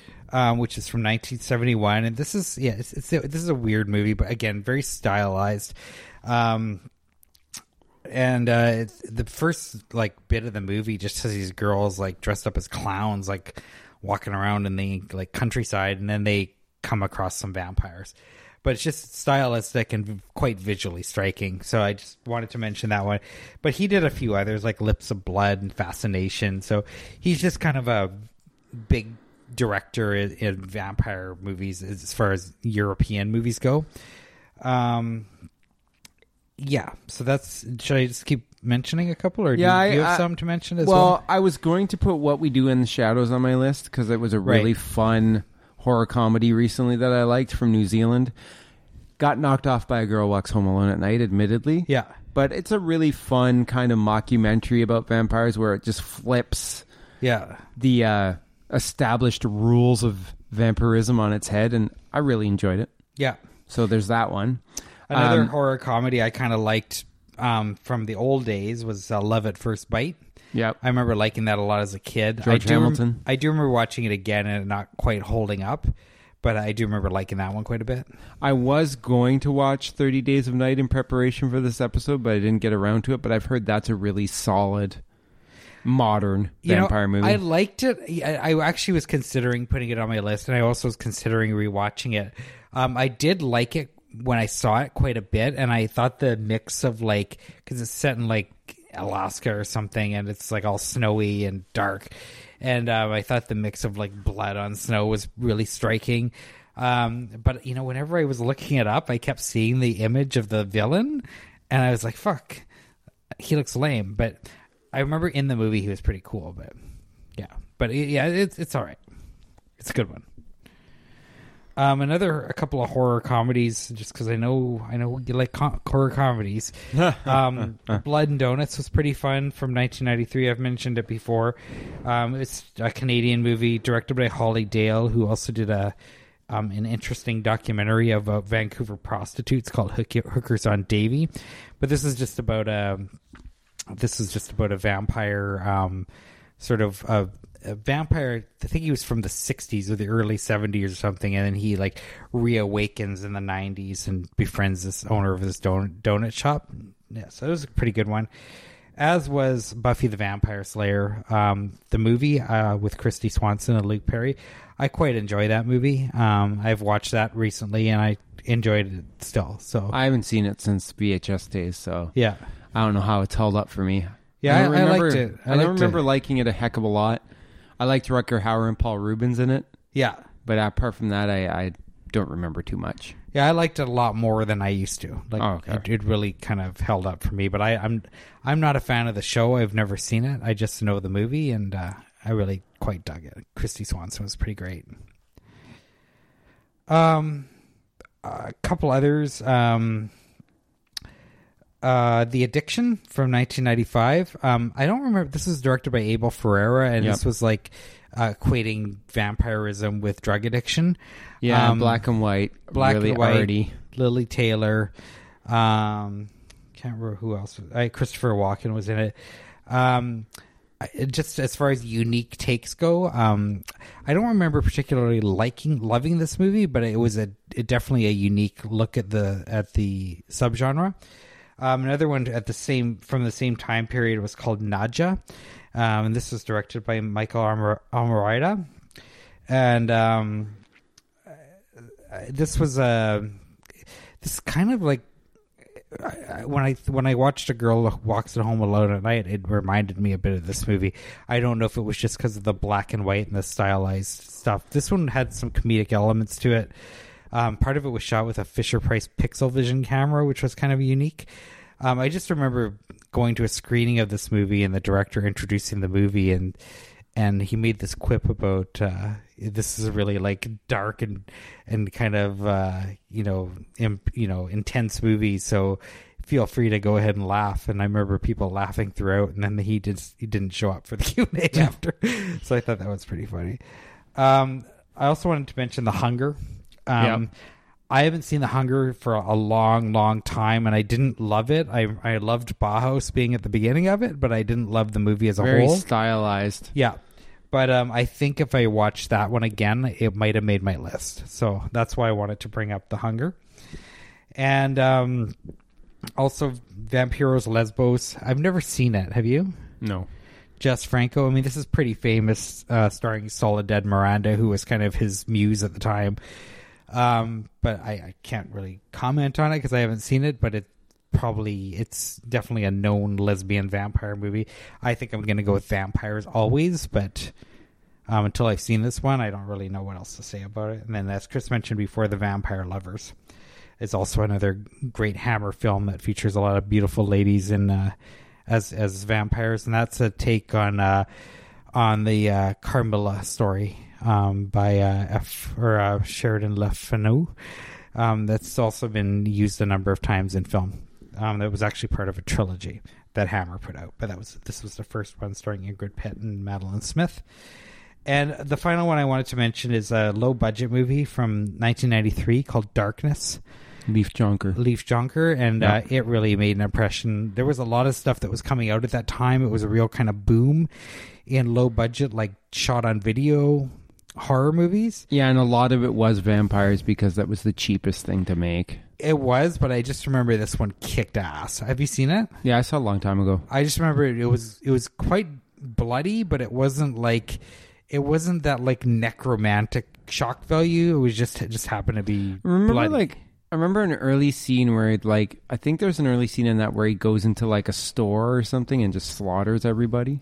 Yeah, there was also a scene at a, like a, one of those outdoor car washes. Yeah, where yeah there's it's just it's a it's a really solid direct to video movie that um, probably I, I can't see a lot of people seeking it out, but but I just thought maybe I'd twig someone's nostalgia factor that was a fan of that stuff. Yeah, and I- another one from around that era was from 1995. There was this movie called Addicted to Murder, yeah, I never liked those. directed ones. by uh, Kevin J. Lindenmuth. Yeah, I didn't really care for the sequels, but I thought the first one was pretty good. did you? Yeah, Yeah.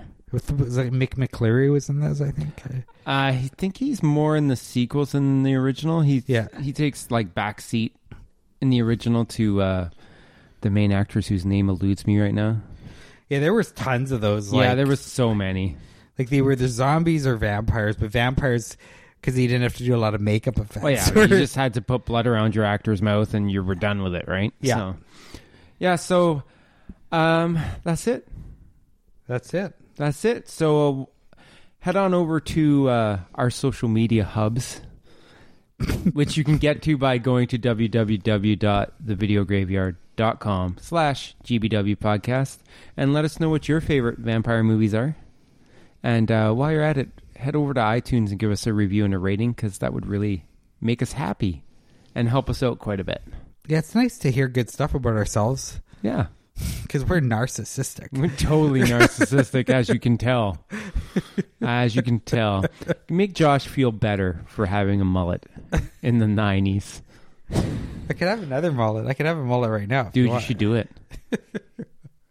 Grow a mullet. We'll post it on the Facebook page and have people vote if you should keep it. Okay. All right. Anyway, on that pleasant note, my name's Chris. With me, as always, is Josh. Hi. Hi. Bye. Bye. And we'll talk to you next time. Gotta be up early tomorrow, man. Okay. Good night.